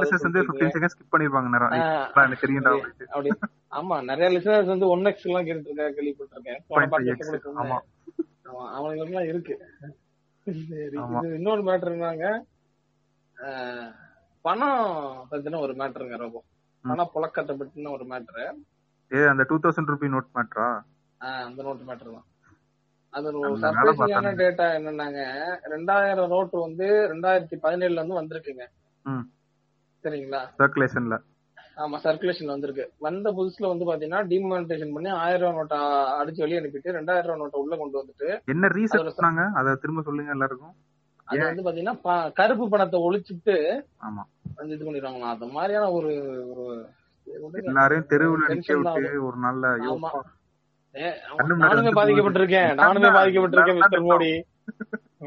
நான் பாட்டுக்கு வழி இல்லாம காடை கொடுத்து அடமான வச்சுட்டு அண்ணன் இந்த கம்புகனே இந்த காலில காத்து இருக்குனே சோறு போட்டுக்கணேன்னு கேட்டிருக்கேன். நான் பேச விரும்ப இருக்கு. மெயினா பாத்தீங்கன்னா சர்க்குலேஷன்ல வந்தப்போ ரொம்ப ஐம்பது பர்சன்ட் ஐம்பது பர்சன்ட் ரெண்டாயிரம் நோட்டு சர்க்குலேஷன்ல இருந்திருக்கு ரெண்டாயிரத்தி பதினேழுல. அப்போ ஓகேங்களா, ஐநூறு ரூபா நோட்டு இருபத்தி ரெண்டு பர்சன்ட் இருந்திருக்கு. நூறு ரூபா நோட்டு பாத்தீங்க அப்படின்னா சாரி நூறு ரூபா நோட்டுங்கிற பாருங்க. ஆமா, இந்த நூறு ரூபா நோட்டு வந்து பாத்தீங்கன்னா பத்தொன்பது பர்சன்டேஜ் இருந்திருக்கு. சரிங்களா? இதே நாலடைவுல வந்துடுறப்போ அப்படியே மளிகை மளிகை மளிகை ரெண்டாயிரத்தி இருபத்தி ஒன்னு இருபத்தி ரெண்டுல வந்து பாத்தீங்கன்னா ரொம்ப ரெண்டாயிரம் ரூபா நோட்டோட பங்கீடு இருக்குல்ல, வெறும் பதிமூணு இருந்துச்சுல்ல சர்க்குலேஷன்ல. இப்ப வெறும் பதிமூணு பர்சன்ட் தான் இருக்கு. ஐநூறு ரூபா நோட்டோட சர்க்குலேஷன் இருபத்தி ரெண்டு பர்சன்ட்ல இருந்துச்சுல ஆரம்பிக்கும் போது இதோட அதோட இப்ப பர்சன்ட் எழுபத்தி மூணு பர்சன்ட் இருக்கு. ஓகே, ஐநூறு ரூபா நோட்டு இன்க்ரீஸ் ஆயிருக்கு இந்த டியூரேஷனுக்குள்ள, ரெண்டாயிரம் நோட்டு காணோம். ஆமா ஆமா, ஐநூறு ரூபா நோட்டு எழுபத்தி மூணு பர்சன்டேஜ் சர்க்குலேஷன்ல இருக்கு. ஆமா, இல்ல ரெண்டாயிரம் ரெண்டாயிரம் நோட்டு பதிமூணு ரெண்டாயிரம் நோட்டு பதிமூணு பர்சன்ட் சர்க்குலேஷன்ல இருக்கு. இதுல ஒரு சர்ப்ரைசிங்கான ஃபேக்ட் என்னன்னா நூறு ரூபா நோட்டு பத்தொன்பது புள்ளி மூணு பர்சன்ட் சர்க்குலேஷன்ல இருந்துச்சு ரெண்டாயிரத்தி பதினேழுல. சரிங்களா? இதே இப்ப நூறு ரூபா நோட்டு சர்க்குலேஷன் எவ்வளவு இருக்குன்னு பாத்தீங்க அப்படின்னா வெறும் ஃபைவ் பாயிண்ட் எயிட் பர்சன்ட் தான் இருக்கு. நூறு ரூபா நோட்டு காணாமடா. நூறு ரூபா நோட்டு இல்ல சொல்றேன் இருநூறு ரூபா நோட்டு வந்து பாத்தீங்கன்னா அப்படின்னா three point nine. So five point நைனையும் த்ரீ பாயிண்ட் நைனையும் கூட்டுங்களேன், அதுவே ஒரு ஒன்பது பர்சன்ட் வந்துருச்சு. ஒன்பது பர்சன்ட் தானே வருது. ஆமா, நம்ம ரெண்டாயிரத்தி பதினேழுல எத்தனை பர்சன்ட் பார்த்தோம்? பத்தொன்பது பர்சன்ட் பார்த்தோமா? பத்து பர்சன்ட் கம்மியா இருக்க நூறு ரூபா நோட்டு இதுல. ஆமா, நூறு ரூபா நோட்டு கம்மியானா என்ன மேட்டர்னா, மெயினா ஒரு பண புழக்கம் வந்து எப்ப ரொம்ப அதிகமா இருக்கும், ஒரு ஒரு ஒரு நோட்டோட புழக்கம் எப்ப அதிகமா இருக்கும், எல்லார் கையிலயும் காசு இருக்கப்ப அதிகமா இருக்கும். அந்த எக்கானமி அந்த சுத்துதுன்னு சொல்லுவோம்ல, அந்த நோட்டுக்கு அதான் அந்த நோட்டுக்கு டிமாண்ட் இருக்கணும். இப்ப என்கிட்ட வந்து அதிகமான நூறு ரூபா நோட்டு எப்போ இருக்கும் அப்படின்னா, என்னால நூறு ரூபா நோட்டு வச்சு அதிகமான பொருட்கள் வாங்குறப்பதான் நான் நூறு ரூபா நோட்டு அதிகமா வச்சிருப்பேன். நூறு ரூபாய்க்குள்ள என்னால பொருட்கள் வந்து வாங்க முடியாத நிலைமையில இருக்கப்பதான் என்னால நூறு ரூபா அதிகமா வச்சிருப்பேன். இப்போ நூறு ரூபாக்குள்ள என்னால பொருட்கள் வாங்க முடியலன்னு வச்சுக்கோங்க. சில பொருட்கள் வாங்க நான் வெளியே கிளம்புறேன். இப்ப என்னால நூறு ரூபாக்குள்ள பொருட்கள் வாங்க முடியல, நான் எந்த நோட்டுக்கு எந்த நோட்டுக்கு போவேன்? ஐநூறு ரூபா ஐநூறு ரூபா ஐநூறு ரூபா நோட்டுக்கு போவேன். சரிங்களா? ஐநூறு ரூபா நோட்டு எழுபத்தி மூணு பர்சன்டேஜ் இருக்கு. நூறு ரூபா நோட்டு பாத்தீங்கன்னா கிட்டத்தட்ட பத்து பர்சன்டேஜ் சர்க்குலேஷன் கம்மியா இருக்கு. அப்படின்னா நம்ம பத்து பர்சன்டேஜ் ஆஃப் த நூறு ரூபா நோட்டை வச்சு வாங்கிட்டு இருந்த வாங்க முடியற பொருட்களோட இது இருக்குல்ல, அது எல்லாமே ஐநூறு ரூபாவோட கோட்டாக்குள்ள வந்துருச்சு. ஆமா, அதான் இதுல வாங்க வேண்டியதுலாம் இப்ப அந்த கேட்டகரியில வந்து உட்காந்துருக்கு எல்லாம். ஆமா, அது அந்த கேட்டகரியில வந்து உட்காந்துருக்கு. சரிங்களா? இதுல எந்த ஐடியால வந்து இவங்க வந்து ஐம்பது பர்சன்டேஜ் ரெண்டாயிரம் நோட்டு அடிச்சு வெளியே விட்டாங்கன்னு தெரியல. நீங்க அந்த ரெண்டாயிரம் நோட்டு வந்த பூஸ்ல எல்லாம் பாத்தீங்கன்னா நீங்க ரெண்டாயிரம் நோட்டுக்கு நீங்க எதுவுமே வாங்க முடியாது. ரொம்ப நீங்க ரெண்டாயிரம் நோட்டுக்கு பெட்ரோல் பங்க்ல ரெண்டு மூணு பேர் வாங்கிட்டானா அடுத்த பேர் வாங்க முடியாது. சில்லற நீங்க ரெண்டாயிரம் நோட்டுக்கு நான் சொல்றேன், வருஷம் ஒரு ரெண்டு பேர் மூணு பேர் வாங்கிட்டான்னு வச்சுக்கோங்க, பின்னாடி வரதான் வாங்க முடியாது. ரெண்டாயிரம் நோட்டு பெட்ரோல் பங்க் தான் இந்த மோஸ்ட் ஃபேமஸ் இன்ஃபேமஸ் இடம் for getting children petrol bunk. ஆமா, சோ இந்த மாதிரி இடங்கள்லயுமே சில்லற கிடைக்காம போகும். இந்த ரெண்டாயிரம் நோட்டு ஐம்பது பர்சன்ட்ல ஏன் புழக்கத்துக்கு போகணும்? அப்படியேப்பட்ட ஒரு தேவை இல்லை அப்படின்ற பட்சத்துல அவ்வளவு தூரம் அவங்க ஐம்பது பர்சன்டேஜ் அவங்க உள்ள இறக்கிருக்கவே வேண்டாம். அதோட தேவை வந்து பதிமூணு பர்சன்ட்ல சுருங்கி நிக்குது. இந்த பதிமூணு பர்சன்ட்டுமே எனக்கு தெரிஞ்சு இன்ஸ்டிடியூஷனல் கரன்சியா தான் இருக்கும். பதிமூணு பர்சன்டேஜ் சர்க்குலேஷன்ல இருக்குதுன்னு சொல்றாங்க, குறைஞ்சிருக்கு சர்க்குலேஷன்ல. ஆமா, சர்க்குலேஷன்ல குறைந்து பதிமூணு பர்சன்டேஜ் வந்திருக்கு. Only thirteen percentage of two thousand notes are there in circulation. Because two thousand note வந்து அந்த இது பாத்தீங்கன்னா அப்படிதான் இருக்கு. எனக்கு அந்த டூ தௌசண்ட் நோட்டோட சர்க்குலேஷன் எதுல இருக்குன்னு பாத்தீங்கன்னா எனக்கு தெரிஞ்சு மோஸ்ட்லி இந்த இன்ஸ்டிடியூஷன் ஷேர் பண்ற அந்த இதெல்லாம் இருக்குல்ல, அந்த மாதிரியான விஷயத்துக்கு தான் இருக்கும். மக்கள் மத்தியில அன்றாட தேவையோட புலங்களுக்கு இல்ல. சொல்றது கரெக்ட். ரெண்டாயிரம் நோட்ல நான் பார்த்தே ரொம்ப நாள். ரெண்டாயிரம் நோட் வச்சு உங்களால ஒண்ணுமே வாங்க முடியாது. பெட்ரோல் மட்டும் தான் போட முடியும். அப்படி இல்ல அப்படின்னா ஆமா வாங்கவே முடியாது. மாசத்துக்கு மாசம் வாடகை கட்டலாம். ஏதாச்சும் வேற ஹாஸ்பிட்டல் எது அவ்வளவுதான். ரொம்ப எல்லாமே ஒன் டைம் தான் வரும். இல்ல நான் அதை சொல்ல கேட்டு நீங்க சொன்னதுக்கு அப்புறம் தான் நான் இது பண்றேன். ரெண்டாயிரம் நோட்டே பார்த்தே ரொம்ப நாள் மாதிரி இருக்கு எனக்கு. போய் எடுத்தாலும் ரெண்டாயிரம் நோட்டு வரவே வராது. ஐநூறு ரூபா நோட்டு தான் வருது. கரெக்ட், ஐநூறு ரூபா நோட்டு தான் வருது. சோ இதுல நம்ம ரெண்டு மேட்டர் புரிஞ்சுக்கலாம். ஒண்ணுன்னா டூ தௌசண்ட் நோட்ஸ் அண்ட் அந்த ஐம்பது பர்சன்டேஜ் சர்க்குலேஷனுக்கு உள்ள வந்தது முதல் ஒரு ஃபால்ஸான ஐடியா. ஒரு கவர்மெண்ட் வந்து என்ன ரூல் பண்ற கவர்மெண்ட் இது பண்றதுன்றப்போ அது ஒரு முட்டாள்தனமான ஒண்ணு. அது எவன் ஐடியா கொடுத்தது? அது ஆயிரம் ரூபா நோட்டா மாத்தி கலர் அடிச்சிருந்தாலுமே அது கரெக்ட் பண்ணிட்டு ஒழிக்கதானே இது பண்ணிருக்கோம். இல்லங்கிற அது எந்த ஐடியான்னு தெரியல. ஆக்சுவலா டோட்டல் புல்ஷிட் ஐடியா ரொம்ப. அது அது வந்து இதே இன்னொரு கேட்டே நோட் பண்றதுல பதிவு பண்ணிருக்கோம். ரெண்டாயிரம் ரூபா நோட் அச்சடிக்கிறத நிறுத்தியே ரெண்டு வருஷம் ஆகுதுன்னு நினைக்கிறேன். ரெண்டு வருஷமா. ஆமா ஆமா ஆமா ஆமா. அப்ப இது எதுக்கு பண்ணாங்க? இது புரியவே இல்லை. எவனுமே பேசல தானே பெருசா வெளியில எடுத்து. யாருமே பேச ஏங்க சர்க்குலேஷன்ல வருதுங்கிறது இந்த நியூஸ் தான் யாருக்கு தெரிய போகுது? ரெண்டாயிரம் நோட்டு சர்க்குலேஷன்ல பதிமூணு பர்சன்ட் தான் இருக்கு, வரும்போது ஐம்பது பர்சன்ட் வந்துச்சு அப்படிங்கிற மாதிரியான நியூஸ் எல்லாம் யாருக்கு தெரியும்? இதெல்லாம் பிரேக் நியூஸ் கூட கிடையாது. இதெல்லாம் எலும்பு இல்லாத நியூஸ். ஆமா, இல்ல என்ன வைத்தறிச்சலா கருப்பு பணத்தை ஒழிக்கிறேன்னு சொல்லிதான் அந்த சர்க்குலேஷன்ல விட்டது.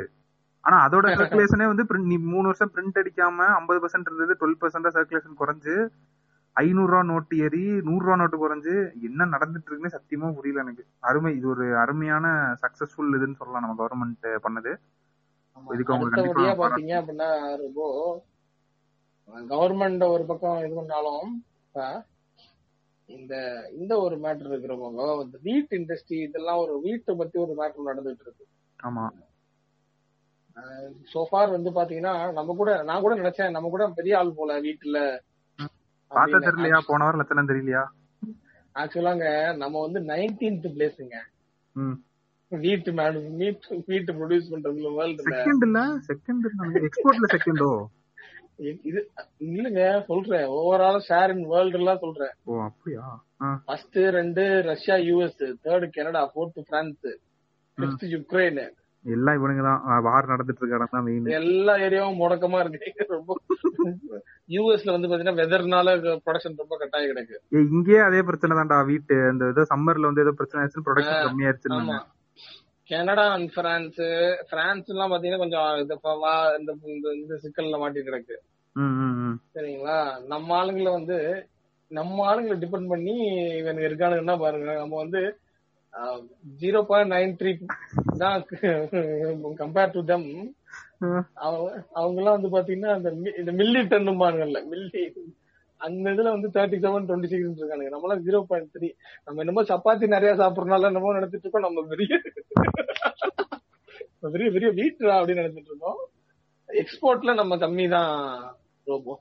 சோ ஆக்சுவலா கவர்மெண்ட் வந்து இப்ப நடுவில் ஒரு டிசிஷன் எடுத்தாங்க. வீட்டை வந்து இது வந்து ரொம்ப ஒரு அருமையான நேரம் நம்ம வந்து வீட்டை எக்ஸ்போர்ட் பண்றதுக்கு அப்படின்னு சொல்லி நம்ம நினைச்சது அந்த கேப்ப ஃபில் பண்ணி இப்ப பாடுறா இது இந்தியாவோட பேட்ட பயிர நேரம் அப்படின்னு சொல்லிட்டு அதெல்லாம் பிடிக்கிறேன்னு தான் கிளம்புனது.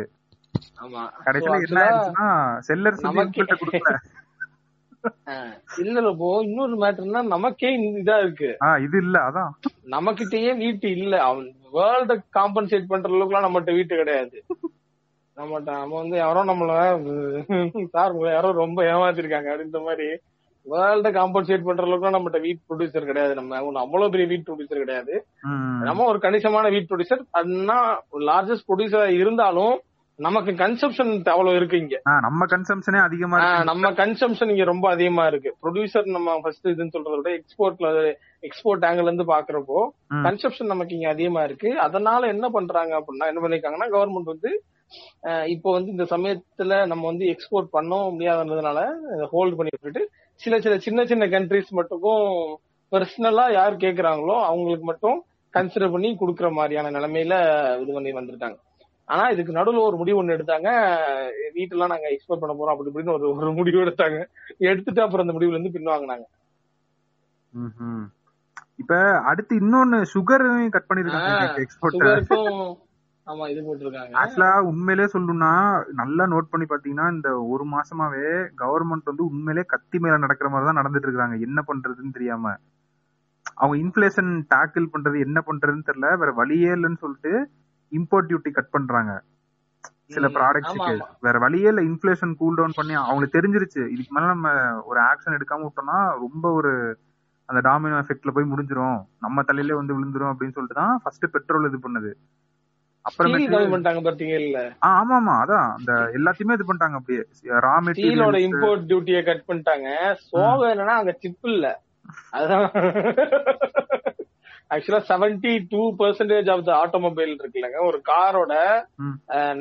ரிசோர்ஸோட செவன்டி பர்சன்ட்க்கு மேல இன்வால்வ் ஆன இன்வால்வ் ஆகிற நேச்சுரல் ரிசோர்ஸ் என்னன்னு பாத்தீங்கன்னா ஸ்டீலுங்க. சோ அதோட இம்போர்ட் டியூட்டியை கண்ட்ரோல் கட் பண்ணிருக்காங்க கொஞ்சம். எவ்வளவு பர்சன்ட்ல என்ன தெரியல, அதெல்லாம் நீங்க போய் பாத்துக்க, யாருக்கு இண்டஸ்ட்ரியில இருக்கோம் தெரிஞ்சுக்கணும் அப்படின்னா அந்த அந்த கட் பண்ணிருக்காங்கன்றது மட்டும் தான் தெரியும். அது கட் பண்ணிருக்கிறது பாத்தீங்க அப்படின்னா இந்த சமயத்துல சிப் இல்ல, ஆனா ஒரு சமயத்துல ஒரு பக்கெட் வந்து இதா இருக்கு. சோ அது ஒரு மெயினான ஒரு டிராபேக். ஆக்சுவலா இந்த சமயத்துல உங்க கட் பண்ணிருக்க கூட நான் சொல்ல மாட்டேன், ஆனா சிப்புக்கு ஒரு வழியும் பண்ணி இருந்துட்டு இருக்கணும் அப்படின்னு நான் சொல்லுவேன். கவர்மெண்டா என்னப்பா எல்லாமே கவர்மெண்ட் கேக்குறேன், வேற யார்ட்ட கேக்குறது? அவங்க கூட தான் கேட்க. ஆமா அது மாதிரி அதுவும் ஒரு மேட்ரு. இன்னொன்னு சுகர் கேட்டு என்னன்னா நம்ம தான் world's largest sugar producer and இன்னொன்னு வந்து செகண்ட் லார்ஜஸ்ட் எக்ஸ்போர்டர் வந்து நம்ம தான் சுகரு. சுகர்ல வந்து என்ன பிரச்சனைனா இவங்க எக்ஸ்போர்ட்டுக்குன்னு ஒரு இது வச்சிருப்பாங்கல்ல, ஆமா அந்த ஒரு மெட்ரிக் வச்சிருப்பாங்கல்ல, இவ்வளவு வந்து நம்ம இயர் ஆன் இயர் வந்து எக்ஸ்போர்ட் பண்ணலாம் அப்படின்னு சொல்லிட்டு. ஆமா இப்ப எக்ஸ்போர்ட் வந்து அப்படியே ஏன் கட் பண்ணிருக்காங்கன்னா இந்தியன் டொமஸ்டிக் மார்க்கெட் வந்து பிரைசஸ் இன்க்ரீஸ் ஆயிருச்சு கேட்டு. இன்னொன்னா இவங்களோட அந்த கொள்முதல் அளவு இருக்குல்ல, ஒரு அளவு இவங்க மெயின்டைன் பண்ணுவாங்களா த்ரெஷ்ஹோல்ட் வேல்யூன்ட்டு, அதுவே இதுல குறைய போது. இதை பிரிவென்ட் பண்ணுன்றதுக்காக தான் இந்த வேலை எல்லாம் பண்ணிருக்காங்க. இன்ஃபிளேஷன் வந்து மெயின் இது கிடையாது. எனக்கு தெரிஞ்சு இவங்கள்ட்ட இருக்க ஸ்டாக் அந்த பஃபர் ஸ்டாக் வந்து நம்ம சொல்றோம்ல ஆர்பிஐல ஒரு பஃபர் அமௌண்ட் வச்சிருக்காங்க, அதுல இருந்து செலவு பண்ணிருக்காங்கன்ட்டு. ஆமா, இந்த மாதிரி வேலை வந்து இதுல நடந்து போயிடக்கூடாதுன்னு சொல்லிட்டு தான் வீட்டு சுகர் எல்லாத்தையும். ஆமா ஆமா கரெக்டா தான், அந்த இதுக்கு போயிடக்கூடாதுன்னு ஒரு இது பண்ணிருக்காங்க. ஃபர்ஸ்ட் ஏன்னா நம்மள பாத்துக்கிட்டு தானே வேர்ல்ட பாக்க முடியும் அப்படின்றதுல இது கொஞ்சம் தெளிவாதான் இருக்காங்க. அதேதான், அதாவது நான் எக்ஸ்போர்ட் பண்ணிக்கிட்டே இருப்பேன்னு சொன்னா என்னன்னா இங்க கொள்முதல் அளவு குறைஞ்சிரும், இங்க இருக்க பிரைசஸ் ஏறிடும். ஸோ ஃபர்ஸ்ட் நம்ம இதுலதான் வந்து நான் சிட்டிசன்ஸ் ஃபர்ஸ்ட் ஃப்ரெண்ட்ஸ் அப்படின்னு சொல்லிட்டு அவங்க வந்து இது பண்ணிருக்காங்க. அதே மாதிரி இந்த பாம் ஆயில் அதோட டியூட்டி எல்லாமே அவங்க குறைச்சிருக்காங்க. உள்ள இது பண்றது கஸ்டம்ஸ் டியூட்டி எல்லாத்தையும் நிறைய இது குறைச்சிருக்காங்க. கேட்டு சிமெண்டோட இது ரா மெட்டீரியல்ஸ் ஆமா எல்லாத்தையும் வந்து குறைச்சிருக்காங்க. இவங்களுமே என்ன பண்றேன்னு தெரியல. ஸோ அடுத்தடுத்து இது மாதிரி அனௌன்ஸ்மெண்ட்ஸ் வந்து எதிர்பார்க்கலாம். இன்னொன்னு அந்த ஆர்பிஐ கவர்னர் ஒன்று சொன்னாரு, அவர் சொன்னதுதான் இன்னும் அல்டிமேட்டா இருந்துச்சு. More hikes, you can expect more hikes அப்படின்றது. ஹைக்ஸ் இன் எல்லாத்துலயும் தான் அந்த இது பண்றாங்கல்ல. Okay okay. ஸோ நம்ம தலையில வந்து விழுகுதுல சில இது எல்லாமே. கேன் எக்ஸ்பெக்ட் மோர் ஹைக்ஸ் அப்படின்ற மாதிரி அந்த ரேட் இருக்குல்ல கேட்டு, பாலிசி ரேட்டுக்கு ஒரு ஹைக் இருக்கும்ல, அந்த இதெல்லாமே வேற வழியே இல்லைங்க, இதுதான் பண்ணி ஆகணும் அப்படின்ற மாதிரி அவரு சொல்லியிருக்காரு. ஸோ இன்னொன்னுமே என்னன்னா கவர்மெண்ட்டுக்கு வேற வழி இல்ல. அவங்க டார்கெட் வந்து என்னன்னா கேட்டு இன்ஃபிளேஷன் வந்து ஒரு பாயிண்ட் வச்சு மெஷர் பண்ணுவாங்கல்ல, அதுல வந்து sixty to seventy base points வந்து குறைக்கணும் அப்படின்றத அவங்க டார்கெட் தான். ஸோ இதுக்கு வந்து என்னென்ன பண்ணலாம் அப்படின்னு பாக்குறப்ப வேற வழியே இல்லை. இப்போதைக்கு டியூட்டி பிரைஸை கட் பண்ணா மட்டும்தான் நம்மளால இன்ஃபிளேஷனை கூல் ஆஃப் பண்ண முடியும். ஏன்னா இப்ப இருக்க இன்ஃபிளேஷன் வந்து சப்ளை சைடு வந்து இருக்க இன்ஃபிளேஷனா கேட்டு. ஆமா. ஸோ அதை வந்து கூல் ஆஃப் பண்ண என்ன பண்றது, ஆப்வியஸ்லி என்ன பண்ணா அவனுக்கு அந்த ரா மெட்டீரியல் குறைக்க எல்லாமே சப்ளை சைடு தானே வருது நல்லா ஒரு ஓவரால் ப்ராஜெக்ட்ல இருந்து பார்த்தா. ஸோ இதுதான் அவங்க இது இது மாதிரி வாரம் வாரம் நியூஸ் வந்து இதுமாதிரி வந்துட்டே இருக்கும். இந்த இம்போர்ட் டியூட்டி வந்து கட் பண்ணிட்டாங்க, இது வந்து இது பண்ணிட்டாங்க சொல்லிட்டு. கண்டிப்பா. ஆமா. ஸோ இது வந்து நடந்துட்டு இருக்கு கவர்மெண்ட்டை பொறுத்த வரைக்கும் இந்த வாரம். அண்ட் இன்னொரு இது கேட்டு, இது வந்து நம்ம போல பல மாதங்களுக்கு முன்னாடி கவர் பண்ண ஒரு நியூஸ். கிரெடிட் கார்டு யூசர்ஸ் வந்து they are spending eighteen percentage நினைக்கிறேன், அந்த நம்பர் கரெக்டா தெரியல, மோர் தென் டெபிட் கார்டு யூசர்ஸ் அப்படின்னு போட்டிருந்தாங்க.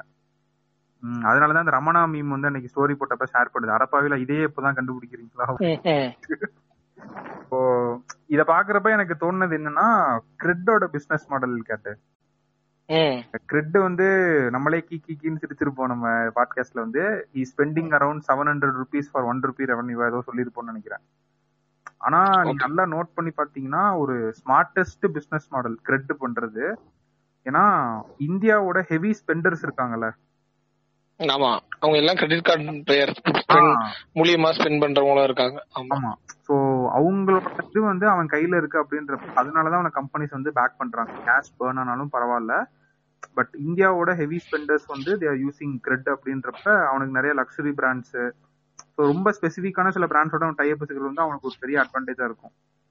ஸோ அது வந்து கிரெடிட் கார்டு யூஸ் பண்ணாதீங்கன்னு சொல்றதுக்கான ரீசனும் இதுதான். பிகாஸ் ஸ்பெண்டிங் வந்து உண்மையிலே கிரெடிட் கார்டை வந்து நீங்க யூஸ் பண்ணீங்க அப்படின்னா அதுல வந்து அஸ் அ டிபேட்டா பாத்தீங்க அப்படின்னா you receive lot of benefit. As a டிபேட்டா சொல்லணும் அப்படின்னா கிரெடிட் கிரெடிட் ஸ்கோர் இன்க்ரீஸ் ஆகும், அதாவது இந்த ஸ்கோர் இன்க்ரீஸ் ஆகும், லோன் அதே ஈஸியா கிடைக்கும். ஆமா, there are lot of benefits because they give you credit card, they will give you lot of benefits to make you to use credit card. அப்பதான் நீ சொல்றீங்களா? ஆ ஆமா.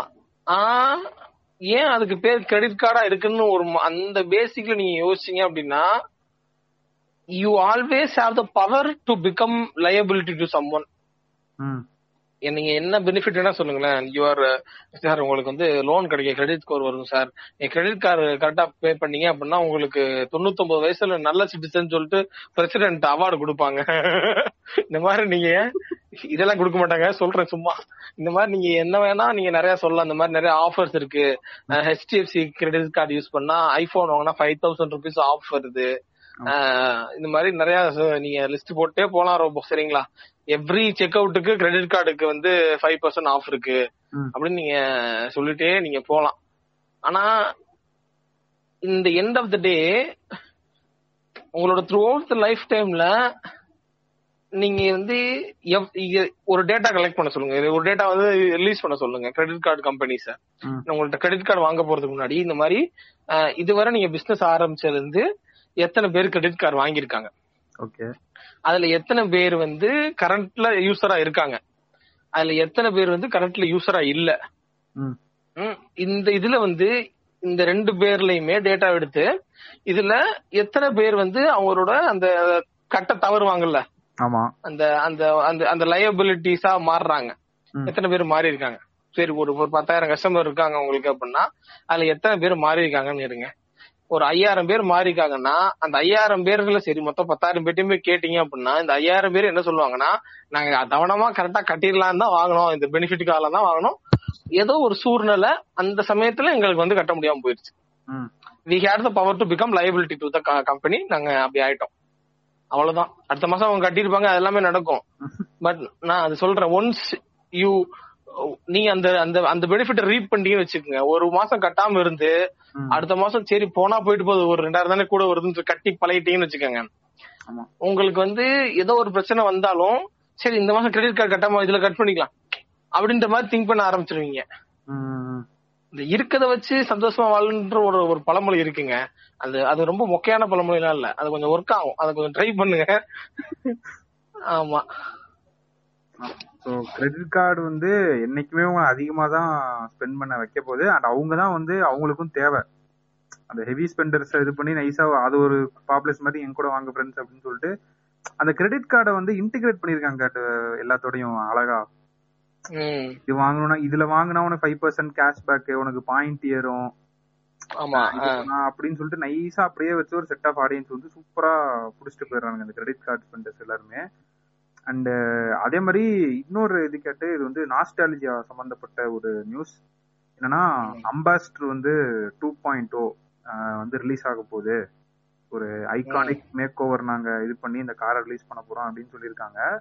பட் அது ஒரு டிஃப்ரெண்டான பெர்ஸ்பெக்டிவ் ஒன்று சொல்லியிருந்தாங்க கேட்டு, உண்மையிலேயே ஒரு செம்ம பெர்ஸ்பெக்டிவ். நம்மளே வந்து இந்த பாட்காஸ்ட்ல நிறைய பிராண்ட்ஸ் வந்து கவர் பண்ணியிருக்கோம்ல, ஏ பாத்தீங்களா ஜாவா இஸ் பேக் அப்படின்னு சொல்லியிருப்போம், ஒரு காலத்துல கொடிகட்டி பறந்தவன் ஜாவா வந்துட்டான். அதே மாதிரி எஸ்டி இப்போ ரீசெண்டா வந்துச்சு, அதுவும் நம்ம சொல்லியிருப்போம். இப்ப அதே மாதிரி இந்த அம்பாசிடர் வருதுல, எல்லாரும் என்ன சொல்றாங்கன்னா சில பிராண்ட் எக்ஸ்பர்ட்ஸ் வந்து நாஸ்டாலஜியா வச்சு மட்டுமே நீங்க இந்த மாதிரி பிராண்ட்ஸ் வந்து மார்க்கெட்ல புஷ் பண்ணிட முடியாது அப்படின்னு சொல்றாங்க.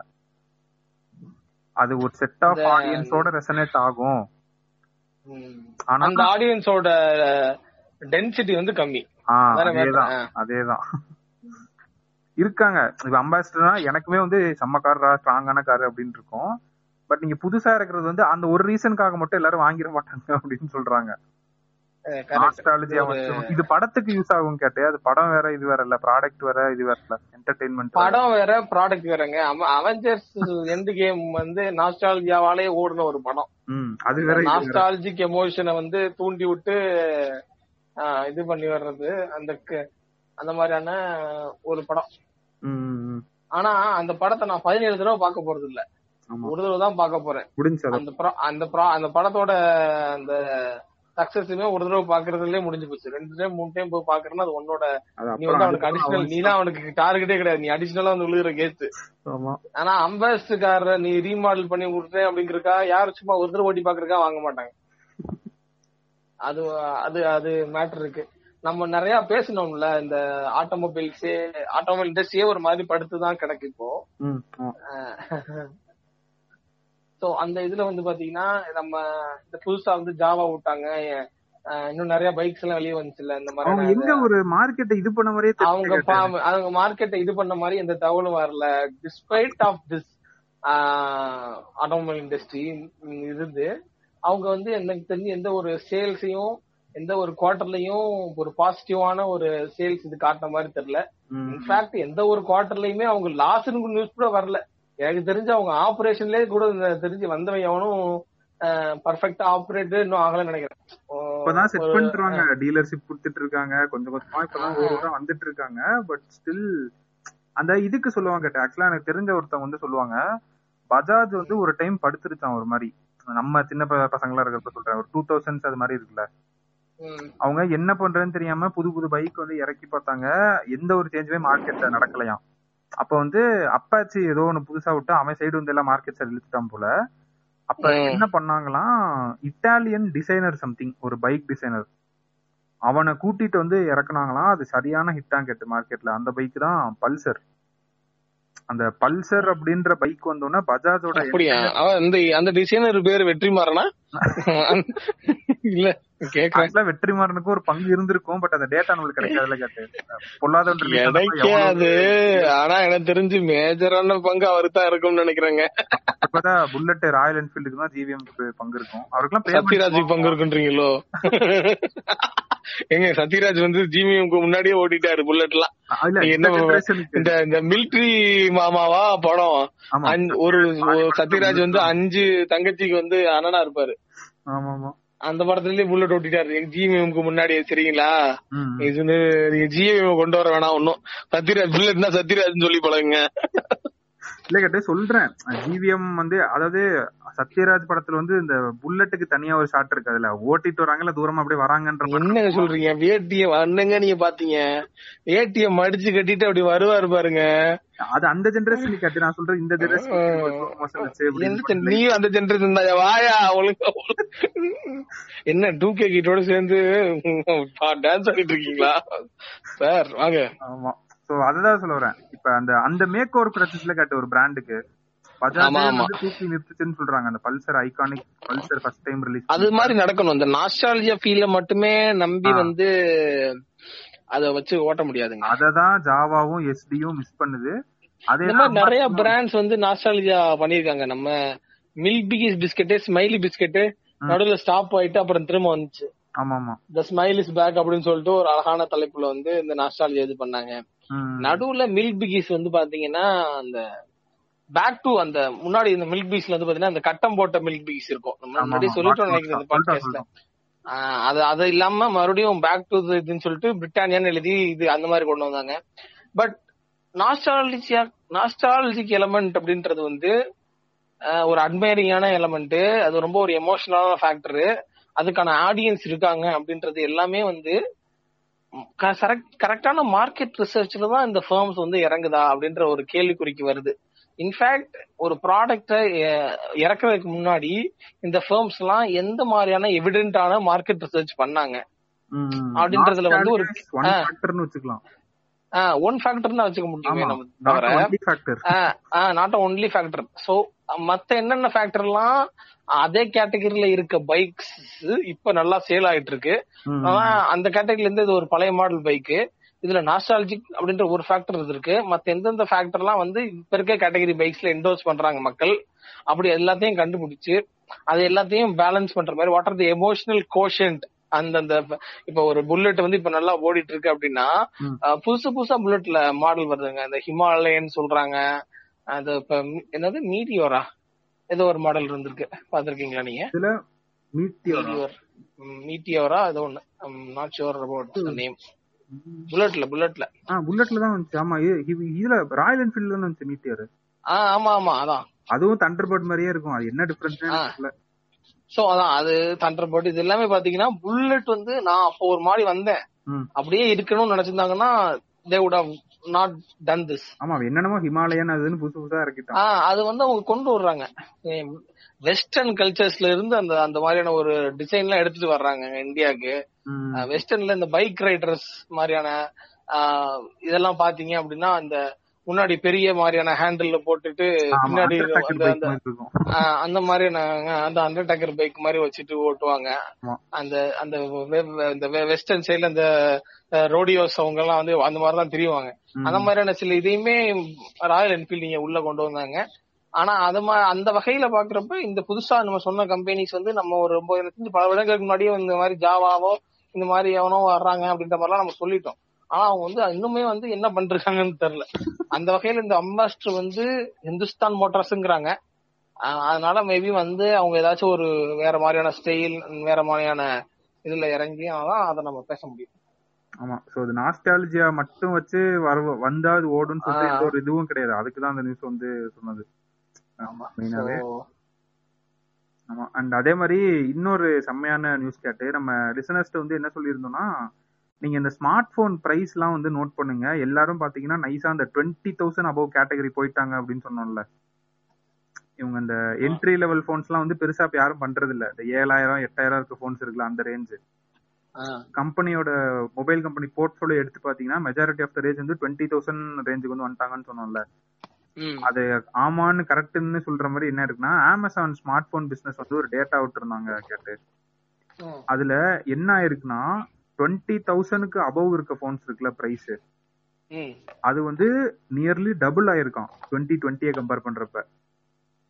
இதோட என்ன ஷாக்கிங்கான ஸ்டாட்னா, thirty thousand to fifty thousand segment phones இருக்குல்ல, இந்த ஒன் பிளஸ் ஆப்பிள் அவனுங்களாம் இருக்கானுங்களா, சாம்சங்ல சில ஹை எண்ட் போன்ஸ் எல்லாம் இருக்கும், அவங்களோட growth வந்து பிப்டி பெர்சன்டேஜ் இருக்காங்க கேட்டு year on year growth. So mobile போன்ஸே வந்து ஒரு பக்கம் நம்ம வந்து டூ ஜி போன் வச்சிருக்கவங்களை பத்தி சொல்றோம், த்ரீ ஹண்ட்ரட் பில்லியன் யூசர்ஸ் இருக்காங்க, அவங்கள வந்து நம்ம இன்டர்நெட் வந்து கொடுத்து எம்பவர் பண்ணணும்னு சொல்றோம். ஒரு பக்கம் என்னடானா என்ட்ரி லெவல் போன்ஸோட சேல்ஸ் வந்து டவுன் ஆயிட்டு இருக்கு ஒரு த்ரீ ஃபோர் இயர்ஸா. என்ட்ரி லெவல்னா சொல்றது five thousand to ten thousand, இப்போ வந்து டுவெண்ட்டி தௌசண்ட் டு தேர்ட்டி தௌசண்டும் அதுக்கு மேல இருக்கிறதோட சேல்ஸோட வால்யூம் தான் அதிகமா இருக்கு கேட்டு. இதுக்கு முன்னாடி ஃபைவ் தௌசண்ட் அண்ட் செவன் தௌசண்டோட ஆடியன்ஸ் இப்ப எங்க போனாங்க நாயர்? நாயர் அத்திப்பட்டி கிராமம் எங்க Nair? they want better experience so upgrading to to twenty thousand rupees. அவ்ளோ ஈஸியான பதிலலாம் இருந்தா நாடு எங்கயோ முன்னேறோம். they want better experience they upgrade to the அந்த டெய்லரும் சொன்னா அப்படியே they want better experience they upgrade to the twenty thousand. அந்த அந்த மார்க்கெட் கேப்ல இருக்கவங்க வந்து ஐ மீன் அந்த மாதிரியான பர்ச்சேஸ் பவர்ஃபுல்ல ஆடியன்ஸ் இருப்பாங்கல்ல, அவங்க இன்னும் இருந்துகிட்டு தான் இருப்பாங்க. பட் ஆனா எனக்கு தெரிஞ்சு இதுல ஆடியன்ஸ் அதிகமாயிட்டே போறாங்கன்னு நினைக்கிறேன். இந்த இந்த கிட்ஸ் இந்த இந்த மாதிரியான இந்த டூ கே கிட்ஸ்க்குலாம் அந்த போன்கள் வாங்க வேண்டிய இந்த கட்டாயங்கள் அதிகமாகுது இல்ல, இப்பெல்லாம் அஞ்சு வயசுல வாங்கி கொடுத்துருக்காங்க. அந்த ஆடியன்ஸ் நிறையமாயிட்டே போயிடுவாங்க. நான் எனக்கு தெரிஞ்சு முன்னாடி சமயத்துல நம்ம எல்லாம் அந்த ஆடியன்ஸா இருக்க மாட்டோம். நம்ம நம்ம வந்து பாத்தீங்கன்னா அந்த ஃபைவ் ஃபைவ் தௌசண்ட் கிலே போன் வாங்கிடலாம், நம்ம போன் கேட்போமா அப்படின்னு சொல்லி யோசிக்கிறதுக்கே நம்ம கஷ்டப்படுவோம்.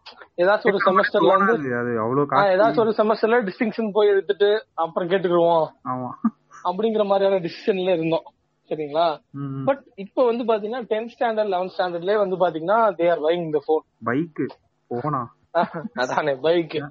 சோ அந்த மாதிரி சமயத்துல நமக்கிட்ட டென்த் ஸ்டாண்டர்ட் லெவன்த் ஸ்டாண்டர்ட்ல போன் வாங்கி தாங்க வாங்கி தரான்னு கேட்டிருந்தா நம்ம அந்த ஃபைவ் தௌசண்ட் ஆடியன்ஸாவே இருந்திருப்போம்.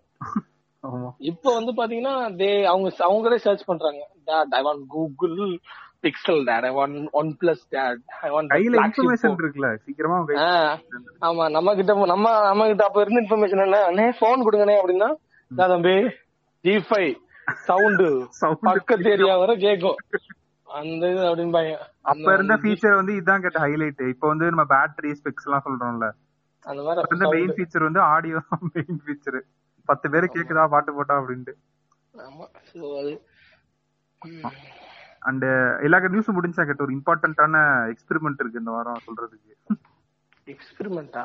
ஆமா சரி சொல்லுங்க, முடிஞ்சு சொல்லுங்க. இத வந்து யாரு பண்ணலாம்னா மெட்ரோபாலிட்டன் சிட்டிஸ்ல இருக்கவங்க, அவர் வந்து டிமார்ட் பக்கம் யாராவது இருந்தீங்கன்னா இதை பண்ணலாம். ஸோ ஆக்சுவலா என்னன்னா கேட்டு பல மாதங்களுக்கு பிறகு நான் டிமார்ட்டுக்கு இன்னைக்கு போனேன். ஒரு ஆறு மாசம் இருக்குன்னு நினைக்கிறேன் நான் கடைசியா போய். உங்க ஊர்ல டிமார்ட் இருக்காடா? ஆமா ஆமா இருக்கு இருக்கு. வந்துட்டாங்க வந்துட்டாங்க அடுத்தடுத்த இடத்துக்கு புடிச்சு வந்துட்டு இருக்கான்டா நைசா அங்க அந்த இருக்கான்.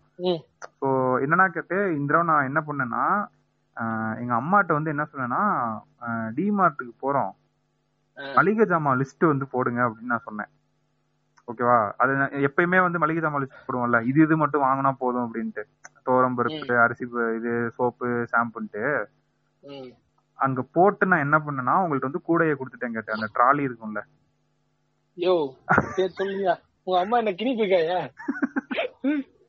அவங்க கையில வந்து நான் மளிகை ஜாமான் லிஸ்டையும் கொடுத்து ட்ராலியை வச்சு சுத்த விட்டேன். இவங்க வந்து எந்தெந்த ப்ராடக்ட்ஸ் எல்லாம் வந்து பாஸ்கெட்ல தூக்கி போடுறாங்க அப்படின்னு பாக்க, மளிகை ஜாமான் லிஸ்ட்ல போட்ட ப்ராடக்ட்ஸ் வந்து பத்து தான். சரியா? எடுத்து போட்ட அதான் பத்து ப்ராடக்ட் இருந்துச்சு தேவைன்னு சொல்லி இருக்கும்ல, இந்த தோரம்பருப்பு கொண்டக்கடலை வாங்கணும் சோப்பு இதெல்லாம் ஃப்ளோர் கிளீனர் அதெல்லாம் இருந்துச்சு. சரியா? நான் அவங்களை ஒவ்வொரு இதா அப்படியே கூட்டிட்டு போய் கடைசியில வந்து பாக்குறேன் கிட்டத்தட்ட ஒரு ஐம்பது ப்ராடக்ட் உள்ள இருந்துச்சு. உடனே அவங்க எடுக்கிறப்ப இது ஆமாமா இது நான் தேவைதான் அது வாங்குவோம் தடவை. இது இன்னொன்னு பயங்கரமா நடந்துச்சு கேட்டு, சோப்பு வாஷிங் பவுடர் கிட்ட போயிட்டு என்ன பண்ணாங்கன்னா பிரைஸ் பார்த்தாங்க. சரியா?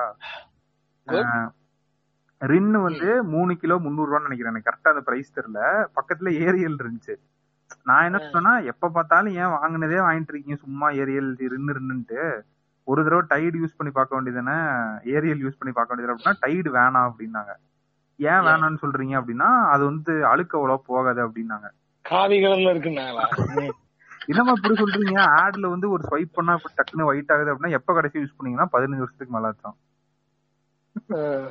பதினஞ்சு வருஷமா உங்க அம்மா ரின்னோட இதா இருக்காங்க, ரோபோட தாயார் அவர்கள் பாத்தீங்க அப்படின்னா பதினைந்து ஆண்டுகளாமா ஒரு ரிம் ரின்னோட ஒரு ராயல் லாயல் கஸ்டமரா இருக்காங்க. ஆஹ் முடிஞ்ச அளவு கன்வின்ஸ் பண்ண பாக்குறேன். கேட்டு ரின்ன விடுங்க, புதுசா ஒரு பிராண்டை ட்ரை பண்ணுங்கன்னு நான் சொல்றேன், ஏரியல் எடுங்கன்றேன்.